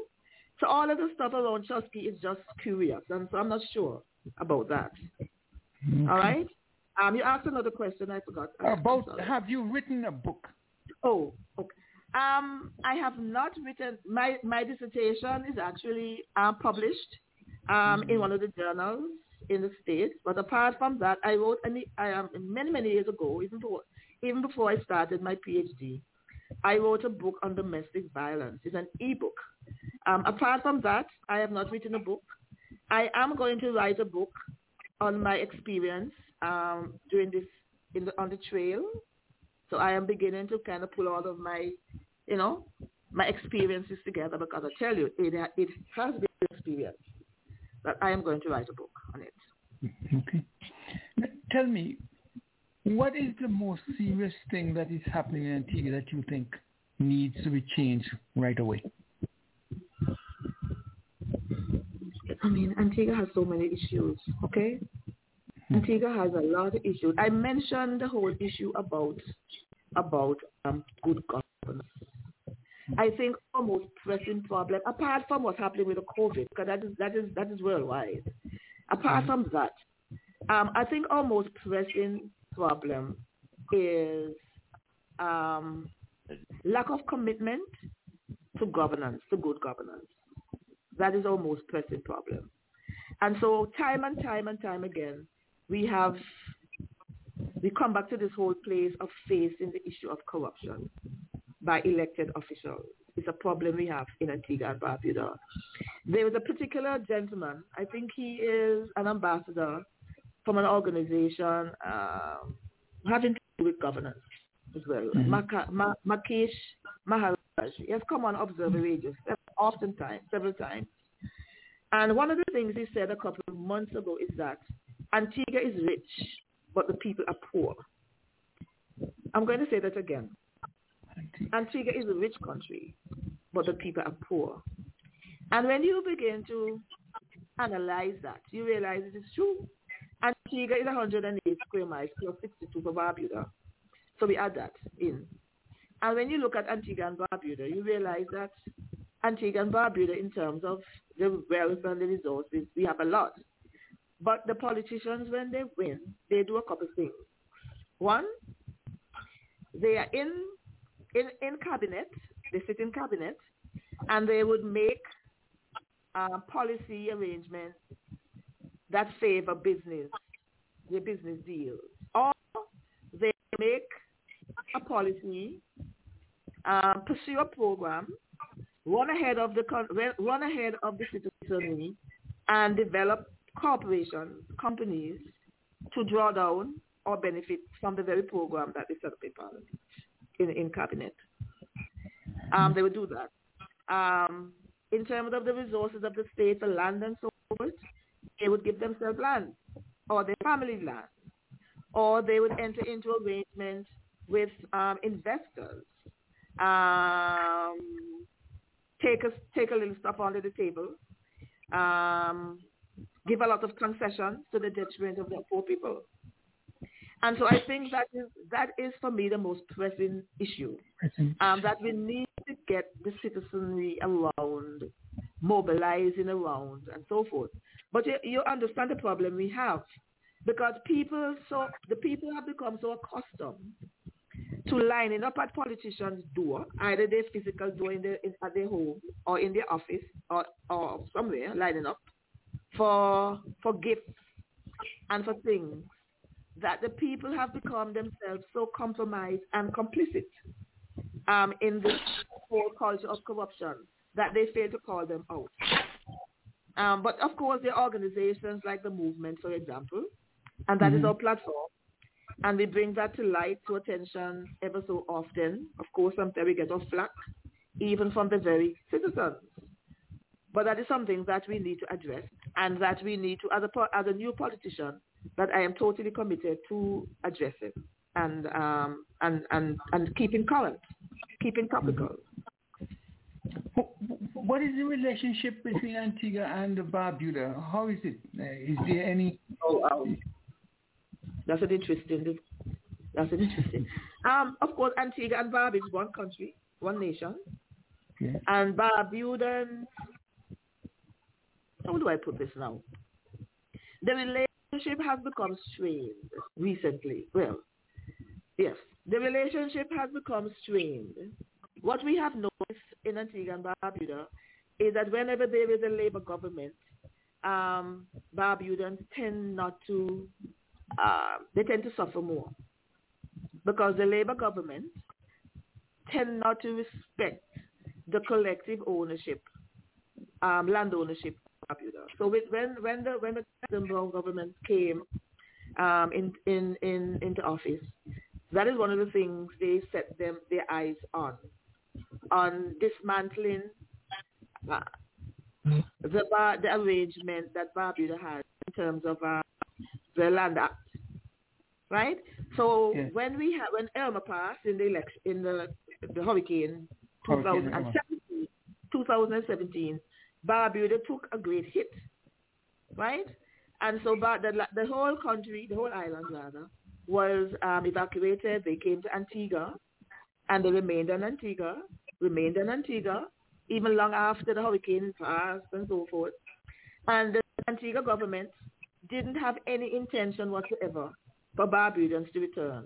Because they, they had their eyes set on Barbuda as a real estate to develop it like how, you, you know, they develop, um, you know, exclusive islands and so forth for the wealthy, the wealthy, the, the, the, the, the, rich and famous. Of course, Barbudas would have no, would have none of it. They insisted. Some of them went back over. They cleaned up, and up to this day, they have been, um, they have been suffering the ire of the of the of the present administration. But Barbudans are resolute. They understand the um, the strength in communal ownership, and they are going they are going ahead. They are, but of course there are issues because of course the the Antigua government um, they have given they have given lots and lots of tracts of land developers to come in, and developers are coming in. They're putting down golf courses. They're changing, you know, they are denigrating the environment, destroying the mangroves. Um, you know, that kind of stuff. The Barbarians are very, at this point in time, very charged. Um, and they know that in order for them to keep Barbuda like it is in terms of, I mean, I don't think Barbudans are averse to development. But they're saying, one, development must happen um, in sync with the environment. And they also must have uh, a say in how the country is being developed. And so that is right now the struggle for Barbudans. Okay.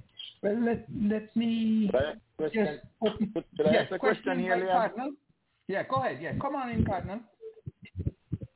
Okay, that's I feel I've, I've listened to you, and I was willing to sit and listen to you for quite a while. And uh, let me just say first of all, you know, um, I am not a fan of politicians, so Yeah. I might say things that might rub you the wrong way. No, no, no, no, that's fine.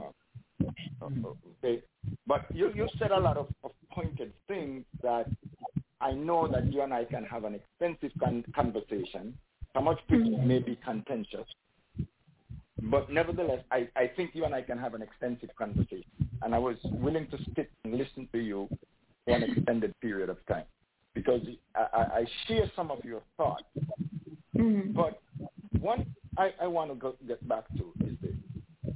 In order for you to understand a tree comprehensively, you've got to understand the seed from which that tree germinates and the soil in which it grows. Now, in saying that, I'm going to say this. Mm-hmm. The Caribbean, not just Antigua, suffers from a dose of corruption in political leadership.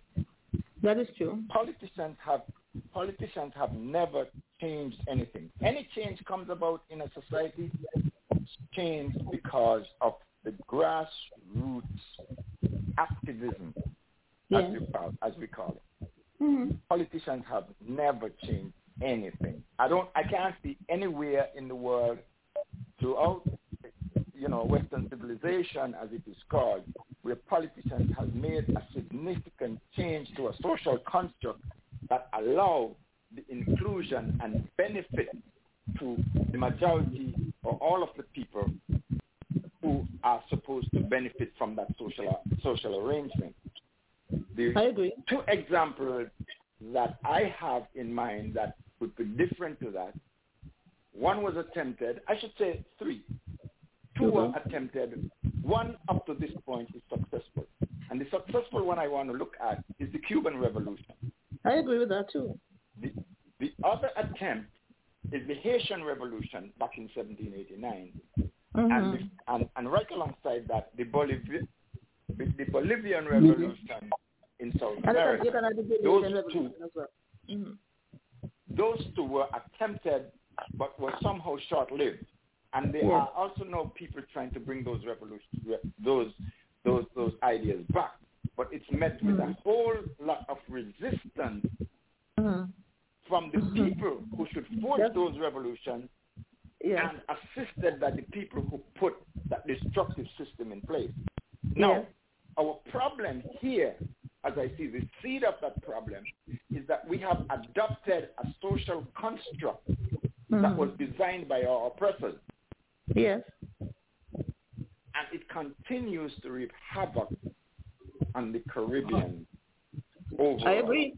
Not just Antigua, not just Dominica. And there's, there's this attempt, at, least I'm, I'm, I'm, I'm sure you are versed on, on, on knowing what's happen, what happened in Haiti in 1789 and why Haiti continues to be suppressed up, up until 2021, the 21st Yes. century.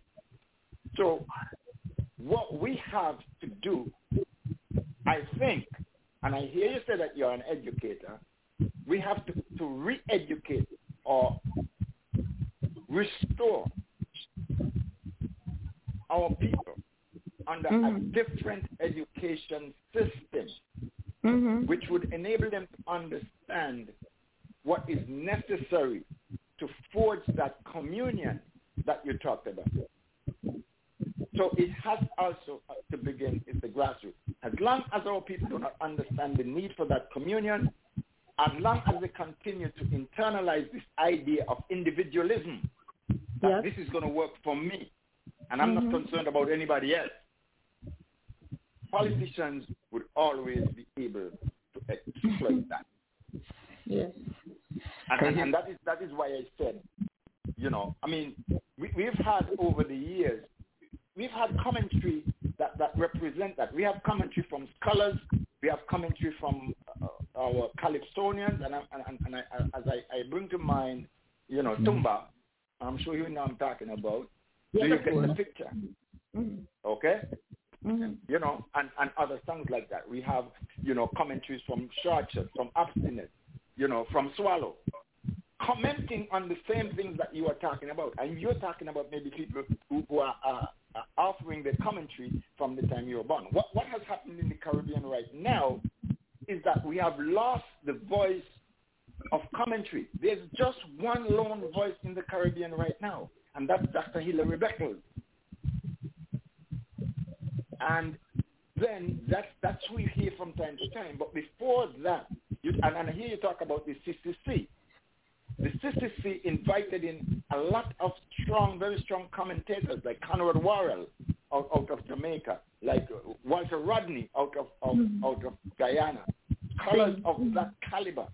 Yeah. You know, that's that's mm-hmm. why I I admire. I am not I am not religious, but I admired the Caribbean con, the Carib, Christian Caribbean Conference for that. It brought Yeah. out in its in its, its newspaper, the Caribbean Contact.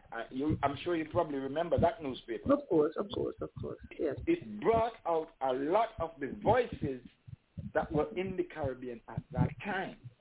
Yeah. Now there are no voices of such a caliber.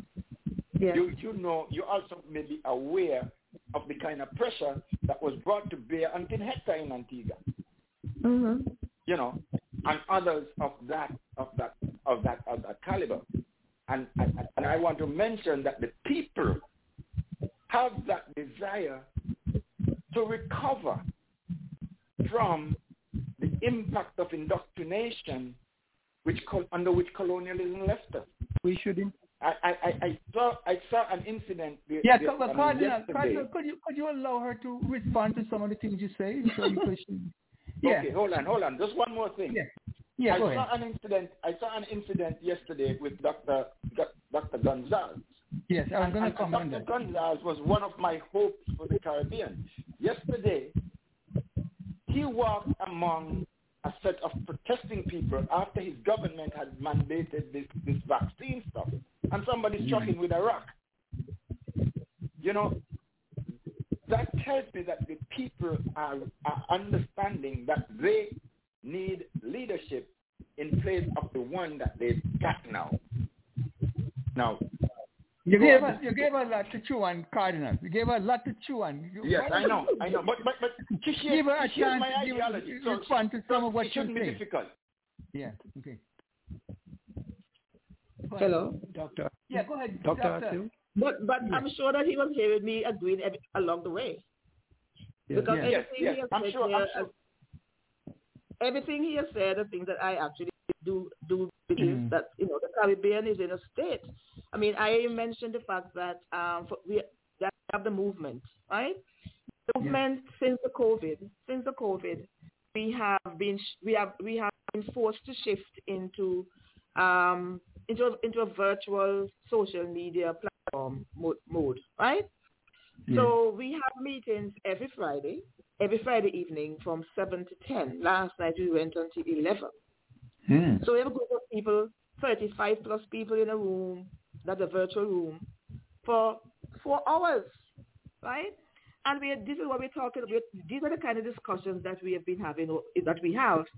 Um, and in, in addition to that, understanding that in the Caribbean, in the Caribbean, we share the same the same challenges, same issues. We have been reaching out to uh, to our Caribbean brothers and sisters, and so they too have been feeding into our movement space. So we have had people from Dominica sharing their issues in Dominica, the very, the very, very same issues. We've had people in St. Kitts and Nevis sharing too the very, very same issues.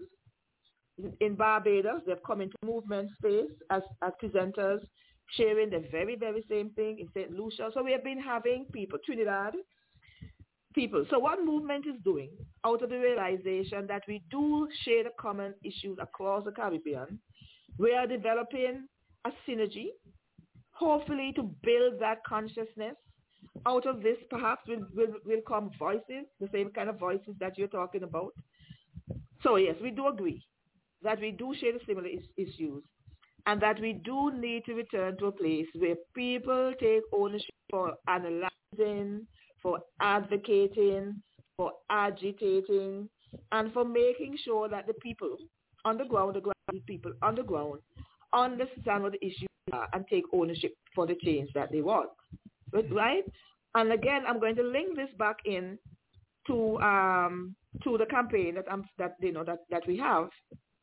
Because I mentioned the fact that um, my my platform is community engagement, community involvement, community participation for the exact reason. Because change will not happen unless the ordinary people one understand the issues, see themselves in the issues, and begin to interrogate issues of oppression and see themselves in it, and sometimes see how they are complicit too in their own oppression too. That's part of the whole process, and begin to take ownership to coming out. So in simple, that those are the kind of discussions that we have. Um, the grassroots kind of everyday. So for me, it's not just going in and say, oh, Cleon, I tell this is going to do, vote for me. No, that is not what. So I believe that the time has come for new kind of politics and a new kind of politician. A new kind of politician that bring over the, the, the, the skills and sensibilities and passion of advocacy. So I kind of straddle both both worlds. I don't consider myself a politician. I'm an advocate. I'm a change advocate. I'm in this political space, but I'm still bringing over those skills. And so for the last, I mean, from since January, because we can't meet, um, I do the Zoom meetings. Um, I've been having Zoom meetings every Thursday from since January. And in these meetings, a new, I make sure that in the meetings, they send invitation to new people coming in to the meetings every every every time um, where we have new people coming in. And we discuss issues. We discuss the, the participatory approach. We, we discuss um, the shift that we need to make in how we think about governance, how we think about themselves as electors, how we think of themselves as a community. Because I contend that in order for any fundamental change to happen at a national level, we have to instigate it at the at the local grassroots, common everyday man level, woman level, and that's what this campaign is about. And I think it's it's, it's taking traction. It's getting traction. Yeah, Dennis wanted to come right in. Dennis, come right, because you know you, you had some points to raise. Well, well I, I certainly wanted to ask Dr. Athill if she can update us on the status of the uh, the vaccine, not the vaccine, but the COVID situation down there in Antigua. All right. um, what can I say? I tried for the last week to kind of um, take myself out of a COVID space. And of course, you know why. I mean, in Antigua and Barbuda, I think like all around the world, uh, the COVID discussions have been topical. They take up all of the oxygen. And I think that people, right now, people are not driven to listen, to think critically, and to take themselves out of uh, individual space into a collective space. Like I said to people, my natural default. Hello. Yes, yes, I'm you. listening. My natural, my natural, my natural default is community. My natural default is collective. So, um, so the discussion right now in Antigua is the same discussion we have about all of the different discussions about COVID, the efficacy of the vaccine, um, what else? Uh, all all of the things, you know, the, is it mandatory, the vaccination mandatory or not? Who should take it? All of that. Um, and so right now we're in a stalemate. I mean, if you're for the vaccine, you're on one side. Unfortunately, if you're not for the vaccine, you're stuck up on the other side, and nobody's listening. And that's quite unfortunate. So, so but like I say, the vaccine is about the the COVID is COVID. COVID doesn't care if you have rights. COVID doesn't care if you believe there's COVID or not. COVID doesn't care if you are support of the ALP or the UPP. COVID doesn't care if you even believe there is COVID or your conspiracy theory. COVID will do what COVID does, is supposed to do, and that is multiply, replicate, and kill. Would you support the mandatory vaccination process for the COVID? That's an interesting discussion, and I've been asking myself that. Um, as I said before, my natural default is community. right? So anything at all that is going to benefit community protection, anything at all that is going to benefit us as a whole coming back to some semblance of normalcy, um, I am for that. What I am, what I am, um, what I am, you know, I'm kind of picking my words carefully because this, this discussion is very politically charged as well. Yes. Um, yes. So what, what I am what I'm willing to say is that one, I took the vaccine. Mm. I took it mm-hmm. at the very first at the first chance I took it. And somebody said you took the vaccine because you're afraid to dead. No, I'm not afraid to die. I took the vaccine because I understand as a person, as a as a member of of the human race, I have responsibility. I take that. I value. I honor that um, that I have a responsibility as a human to do all in my power to protect the human race. I understand um, that I have a responsibility to protect the community, um, and that I know that in protecting myself, and I protect you, and that is my only message. Really, that's my only message. So I tend not to get into the mandatory, not mandatory discussion because how people think, how we how we even to think, at an uh, you know at an anxiety-filled moment like this, um, people can misconstrue what you say. So I tend to keep my message very simple. I do that in my constituency. I say to them, I'm vaccinated. I'm fully vaccinated and I did I made a choice. I believe in protecting me. I protect you. And I leave it to people's good graces. I leave it to their intelligence. I leave it to whatever they want to process that by to determine what they have to do for themselves.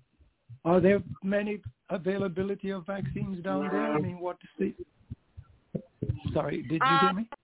Yes, yes. The government has. Um, I think we have about three kind of vaccination now. We have the Pfizer. Um, we have the one from China. There is AstraZeneca. There is, I think, there is a Moderna. I'm not sure. That's the one the Prime Minister got. Before everybody But is there enough? Is there enough Um, for the I? There, there is enough based on how people are coming forward. Uh, yesterday, I think we got another 2,000 or so from from from Britain. 2,000, I think, from Britain. Mm-hmm. Um, the uptake is slow. People are coming forward slowly now. Um, and I cannot say, I think we might have about maybe 40,000 or something persons vaccinated. Don't hold me on that. But I know we're not quite as close to where we want to be as we should. So what's the population of uh, Antigua right now? Do you know roughly any? Antigua, um, let us say for, for this discussion, we're about Roughly. 100,000. About a Roughly. 100,000. Yeah, about a Mhm. 100,000. So you, so you're about forty percent uh, vaccinated. yeah, I think we're about Mm. 40,000. The whole in that either. Yeah. Yeah. But but the discussion the discussion is raging here, the war. Well, the discussion is Yes. raging here about the vaccination and so forth. Uh, but I think what happened across the Caribbean, even across the world, I think that people have shifted into a very partisan uh, mode that prevents us from Yeah. listening and hearing. So um, that's unfortunate, I find.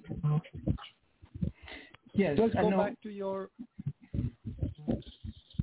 Can we Go go back to your um, your your earlier statement? You said you believed or you supported liberation theology. Yes. Was that was that theology and liberation somehow you know almost seems as if they're two words that probably wouldn't go together? But is that mean does that does that mean that you have a, a different interpretation of biblical scholarship, or is it just um, a, a group? How, how do you explain that one to me, please? I, I haven't actually done much reading on liberation theology. Liberation theology came to me in my formative years, um, coming out of the CCC, um, the contacts, people like Ingrid Omar, particularly Father Leslie Lett. And my understanding of liberation theology is religion being used as um, the conduit for understanding oppression, people's oppression, and for um, and for using that also as well as a vehicle for liberation. So rather than, for example, you know, we stay and we pray on our knees and we pray and say, "Oh God, forgive us," and so of course you do that, but you also understand that the God that we pray to has given us an enormous amount of power that we use for the greater good of humanity. So we use our intellect, we use our guilt, that's a, that's a power. All of these powers that we have. And one of the things that we find in Antigua, maybe in the world, in the Caribbean, is that we have religion. Um, uh, people go to church and they're just concerned with just going to church on a Sunday. They clap their, their hand, they say they pray. You know, you can't go any, you can't go into any social function before somebody says to you, let us pray. Um, and that is just it. It's empty, really. It's empty. So for me, um, what good is that if it is not to see to um, the greater good? If it's not for people to feel moved in a way that they begin to look at the realities of people's oppression um, and begin to use that to bring people out. So we talk about how do we help the poor? You know, do we how do we um how do we look at religion then as an and, and, and liberation theology have us look at religion as an oppressive tool that is kind of straddling Marxism as well. You know, like religion is the opiate of the masses. You know, because religion and somebody here spoke about slavery and colonialism and so forth. And if you look at black people over the years or through the years, we will realize that religion has been used as an oppress as a tool of oppression for us, right? Exactly. So then, perhaps Exactly. we need And- to and- begin and to look at Can I, can I religion. comment? Can I, can I comment here a bit? Dr. yeah, you see, you see we have synergy. Go ahead. I, I, I, I, I listened to Dennis's question, and I'm I was wondering I was wondering whether he was admitting or acknowledging that religion has been one of the most powerful forces of human oppression that there has been. Yes. Why why why we have to think of that there has to be this this disconnect between the word liberation and theology. The, the, the thing is that religion, you know, and, and, and specifically that the one that I know of, Christianity, has been and continues to be one of the most powerful forces of Oppression. human oppression. I agree. And, and I agree. you Yeah, know, um, I- our people are going to find our people because they are so religious, they're so dedicated, and that's what Marx meant. And and and and, and, and the, the, the religion do, does not want you to understand Marx because Marx, what Marx did, Marx simplified the logic which explains social decadence by simply saying all all social antagonisms are born of oppression. They don't want they don't even want you to understand that statement from Marx. Yeah. So Yeah.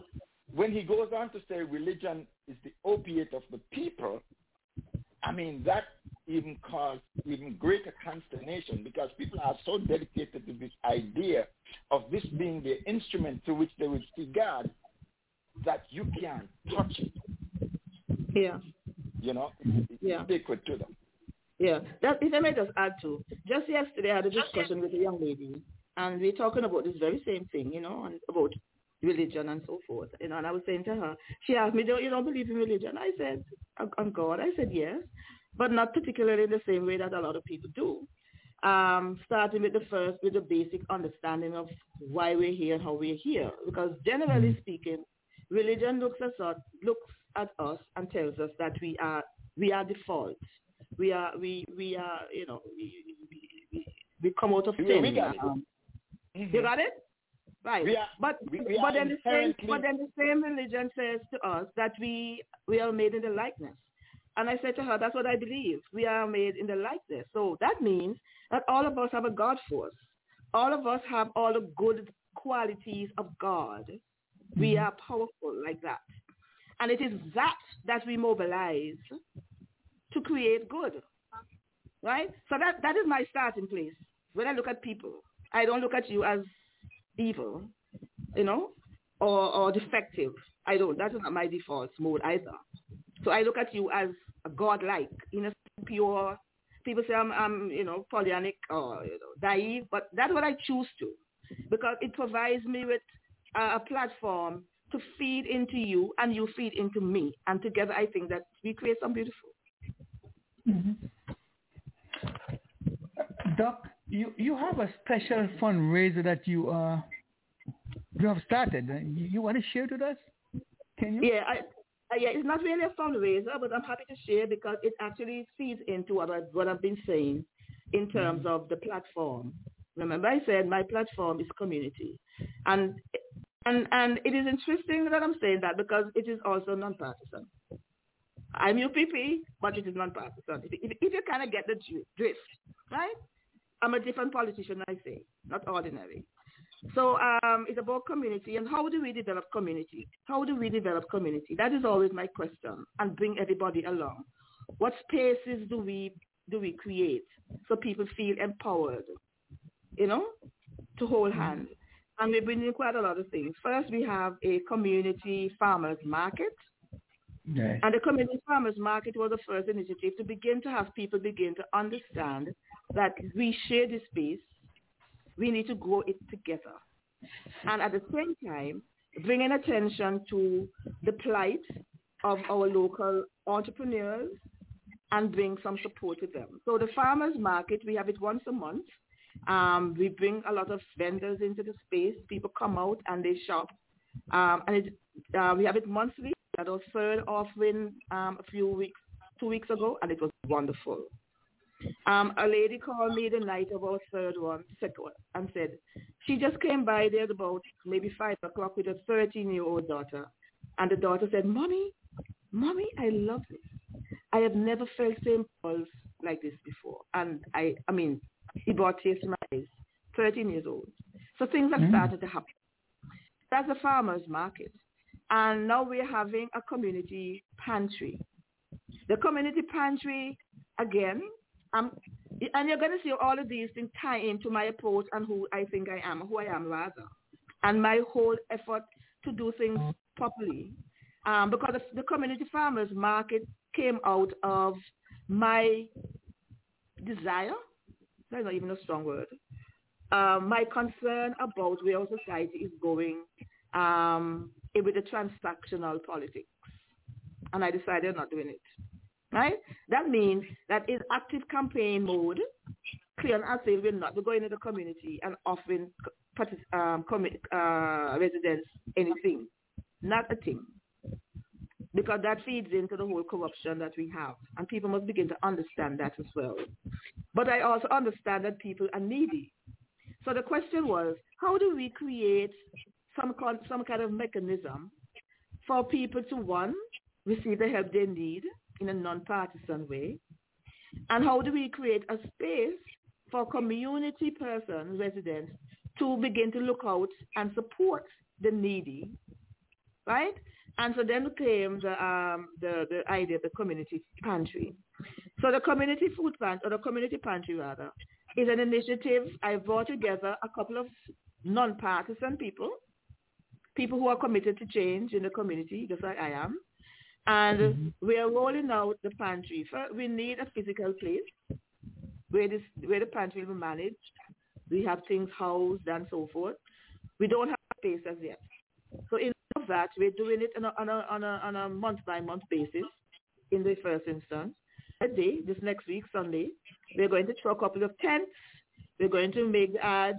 People are going to bring things in, and you, you bring in things and you take things. So, for example, if you have a lot of pepper in your garden, right?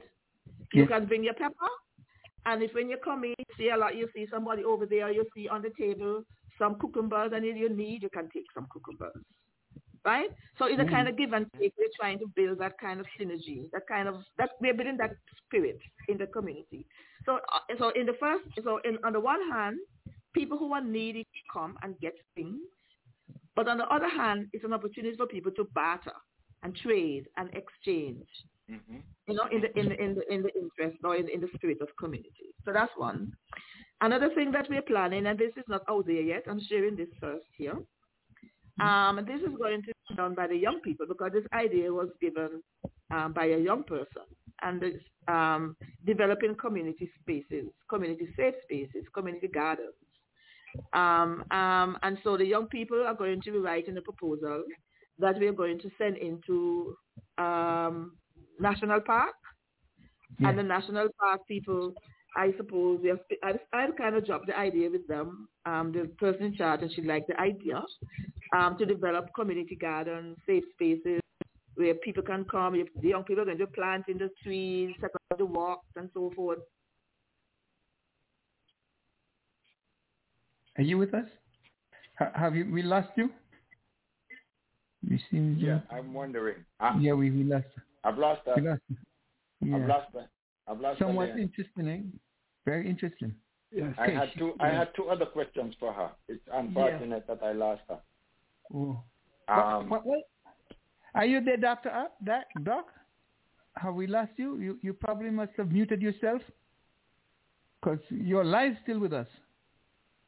So okay, Oh, perhaps on you're gonna ask a question. Maybe she'll respond and see she's she might hear you. Cardinal, why don't you ask a question and see? Uh, Just- no, no, just pose the I, I want to be. I want to be certain.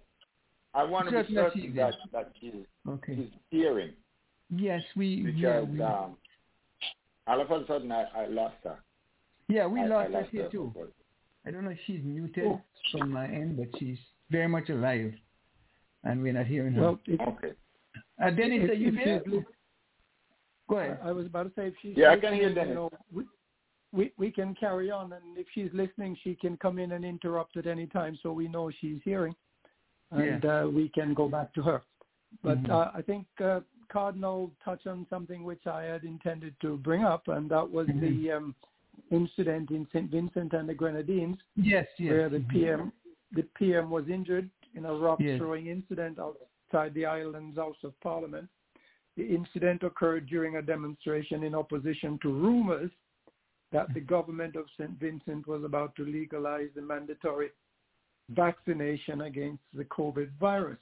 Of course, Dr. Gonsalves said that he does not support mandatory um, vaccination. And he was struck in the head by a rock thrown from someone in the crowd. And the extent of his injury is not clear. Uh, Dr. Gonsalves is scheduled to fly to Barbados for additional medical evaluation. Of course, Many of us on this side remembers well Dr. Gonsalves's tearful response to the volcano eruption and the destruction and decimation. He showed his love of country and citizenship. So how did this discussion around COVID get to the level of what might be considered, quote unquote, an attempted assassination?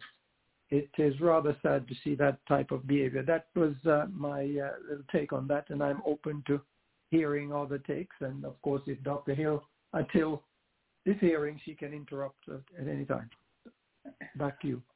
This, this, this talk about this talk about uh, attempted assassination that's over dramatizing.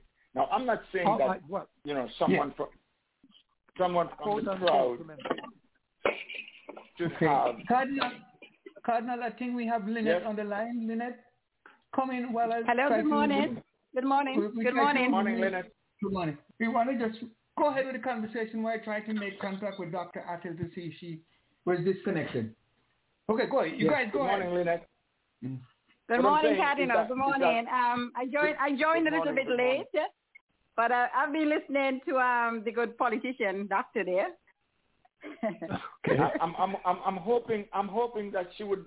She, she's very careful in saying that she's an advocate of change. She's not a politician, and I like to hear that because well, well, um, I don't it's, think it's, I, um, I, I, my too question, many people. Too my, many my people question is: coming. Is she uh, is she a sitting politician or she's one somebody no, trying to get no. in? No, this is her first attempt. I understand. Uh, this is her know, first attempt. I, I could have said. Yes. I could have said. Yeah. Yeah, yeah. She's she. She sounds. Um, you know, it, it's on. She sounds like um somebody dropped out of heaven. Yeah, yeah. the thing yeah, is she, well, you see, thing she, she's not a politi- she's not a politician in the sense that Cardinal, um, you know, sees them hanging on the wall. You know, she, she's but she's never been to, in. Um, she's never been into government. She's she's now trying to so. get no. in. Yes, I, okay. That's, that's, that's why she sounds so good. That's our understanding. That's exactly why she sounds so good. She sounds good, and I mean, that's what every, all the politicians do. When they when they're trying to get in, they have all these fabulous ideas and programs and and stuff. And when they get in, you wonder what happened.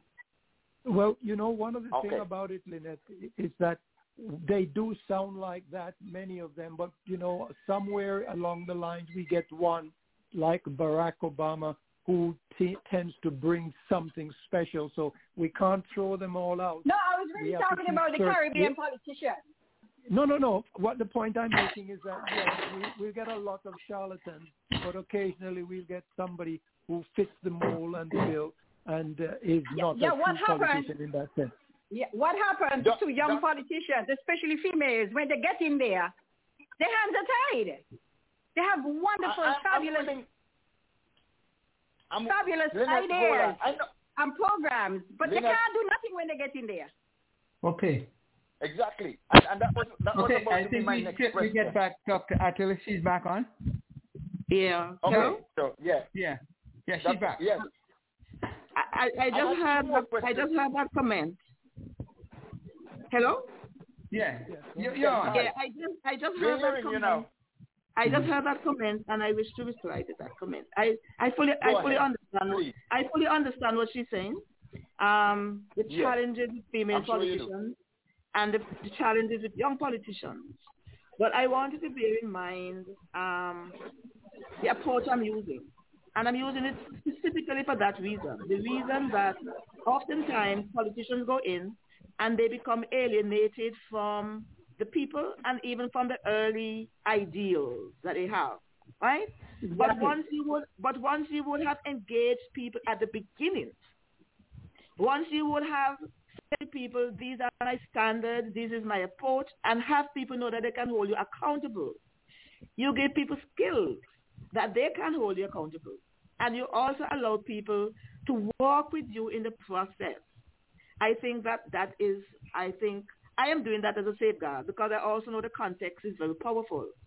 And I've seen where politicians go in wanting to do well, but they go Yes. in and the system consumes them. I know that. Yeah. I, I know all of that.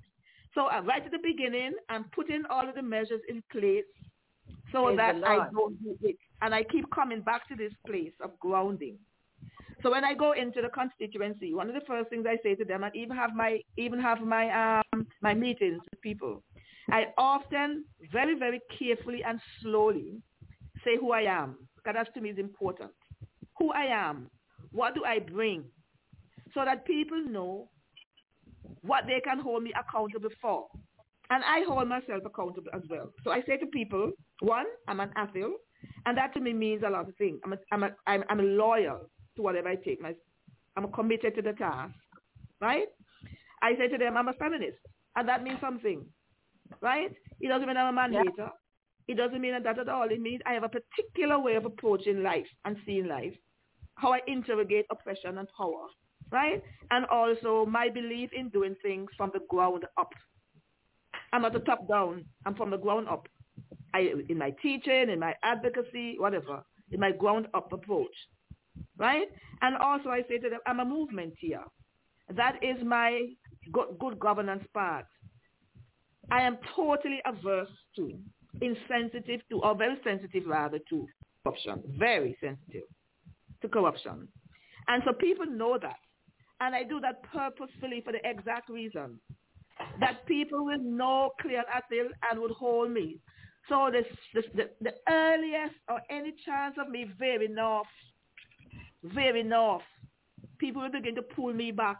And I give people the chain. I say to them, it's not about me. I don't have the power. You have the power. I am, am I, you have the power. Whenever you see me veering off, you pull me back. And I, I do that to myself all the time, which is why I often say to people, this is who I am. And I make my position known. That is for a reason too. So I'm not a person who out there who say, you don't know. I declare I took the vaccine. I'm not going to hide that. But people must know. I declare I'm a feminist. People must know. I declare I'm against bribery. People must know. Because knowing is power. And mm-hmm. knowing hold, knowing hold me accountable for living up, for walking my talk. Well said. Okay, so doctor, you sound so good. And if you can go in there and just hold oh, that- fast to all doctor that is the things you're to saying Lynette. this morning. Lynette is- Don't, Yes. don't Lynette- if me, please. Lynette- I don't Lynette, if. Lynette, can you introduce yourself to Dr. Athill? Oh, hello, I'm, I'm Lynette out of St. Kitts. Um, Really? Where is that you from? Uh, I, I'm in the in the west western part of St. Kitts, McKinley. So you're still in St. Kitts? Yes, I'm in St. Kitts. I'm listening. So you, yes, do you know do you know the Harrises from Monkey Hill? yes, Ruth Lane and them? Ruth Lane and Wayne yes, and very well. She, the my hairdresser. people. Yes, yes. My people, yes. my oh, those, people. those are your people. yes. No, those, yes, I know them very, very well. Wonderful. I, I wanted to meet Family Padma. friends. And I and I have a lot of Antiguan friends as well. One of my great. very good friends is Dr. Cochrane. Do you know her? Dr. Mm. Cochrane. I She had a can't- birthday I last can't year. do Josiane Cochrane? No, I don't know Dr. Cookie. Sorry. Okay. And my and my You daughter is married to an Antiguan. Okay. Okay. Wonderful. But uh, Wonderful. but Padma, um, but uh, I'm so pleased to to to see a woman is uh, that is able to stand up and be counted.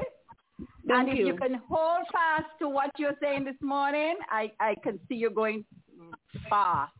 And Thank if you you can very hold fast to what you're saying, I'm going to catch the LIAT flight and come to see you whenever you get Thank me. you very much. I love that.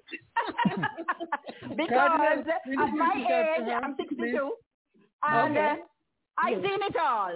I've seen it all so that I am so turned off from politics I don't even go to vote. But but you sound really really good, and um, I wish you all the Thank best. you. And as Thank a, you from a woman to a woman, I give you all the best. Thank you. Thank you very much. Cardinal, meet, I love to see women. I love I love strong, forceful women. I love them. I don't like women who not strong. I love women, any woman. What what what you're saying, I, Lynette, you don't well, like I love forceful all, but? I love them to be strong Okay. Okay. and be able to stand up to whatever Yeah. and to hold fast to what you think and believe.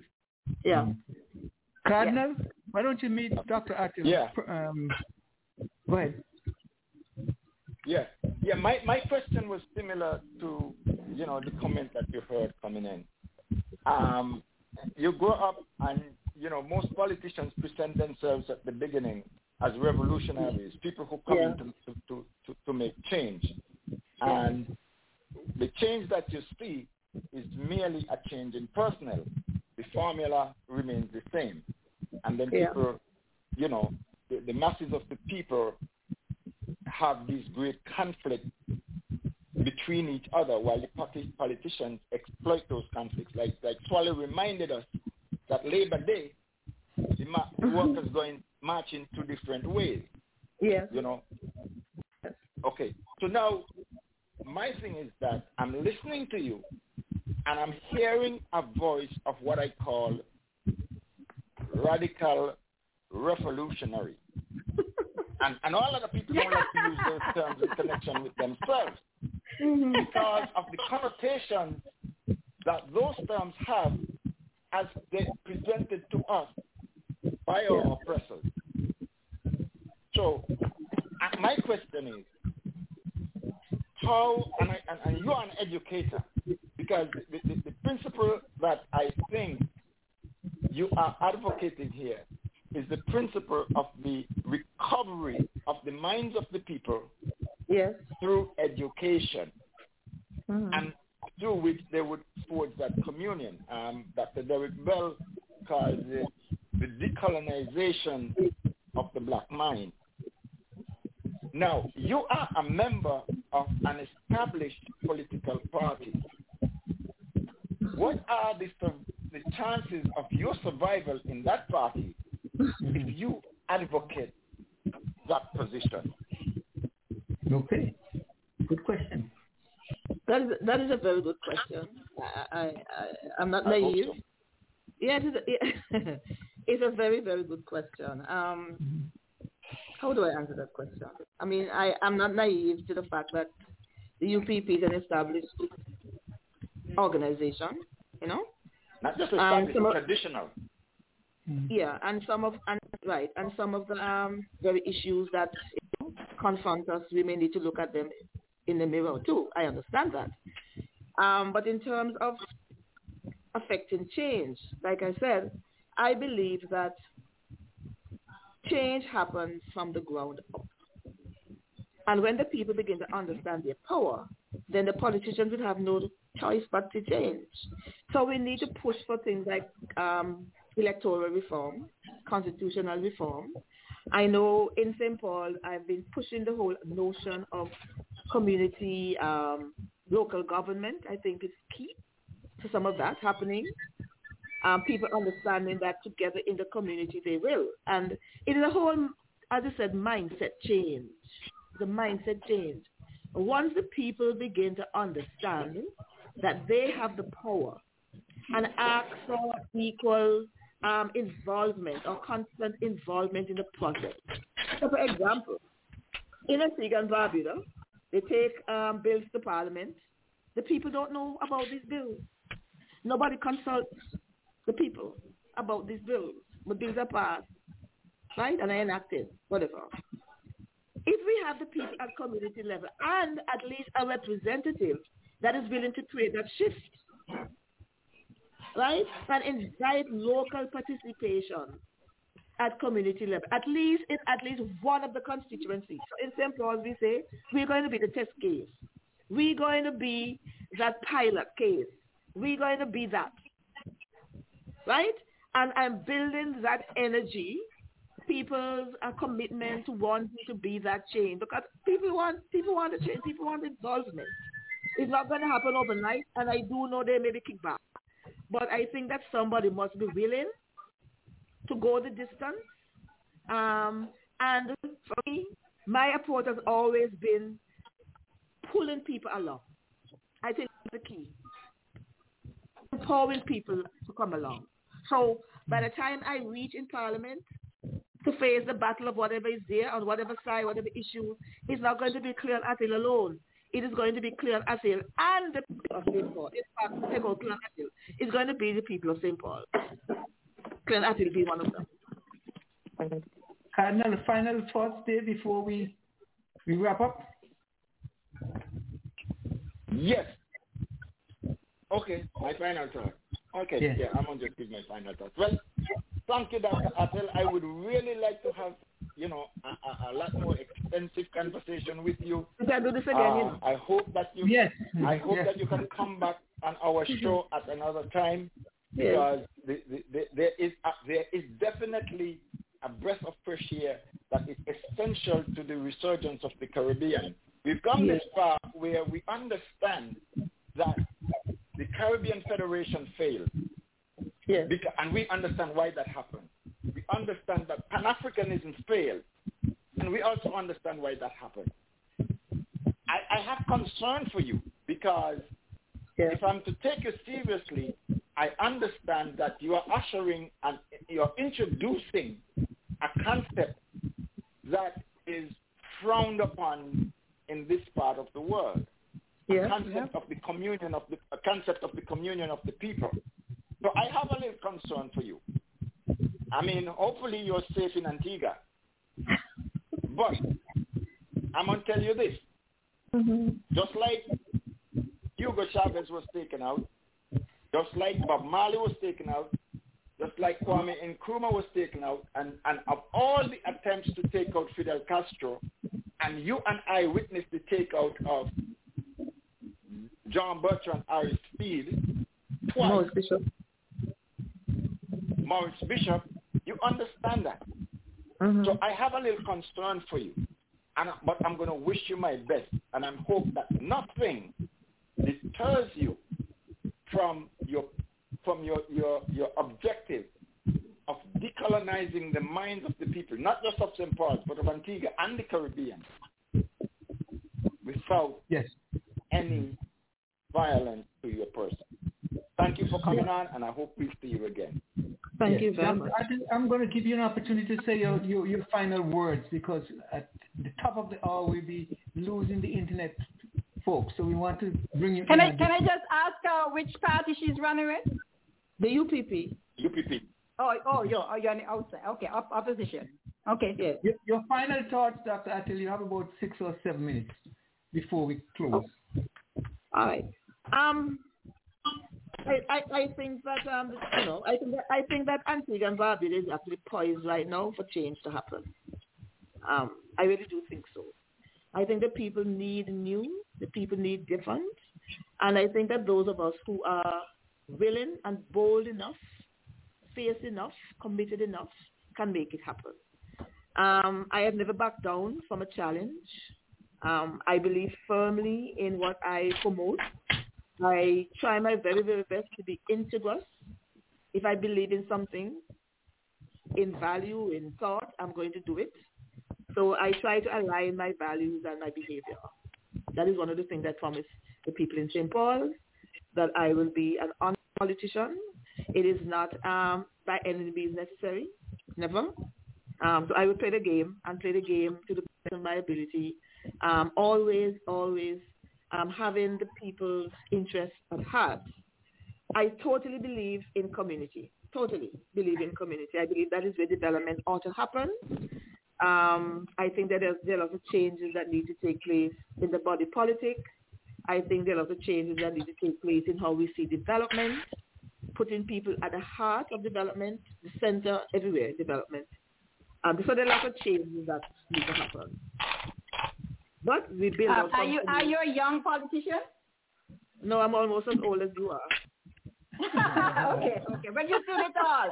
So that's why you could that's why you could expound on it. You've seen it all. yeah. So that's good. Nice, good. Okay.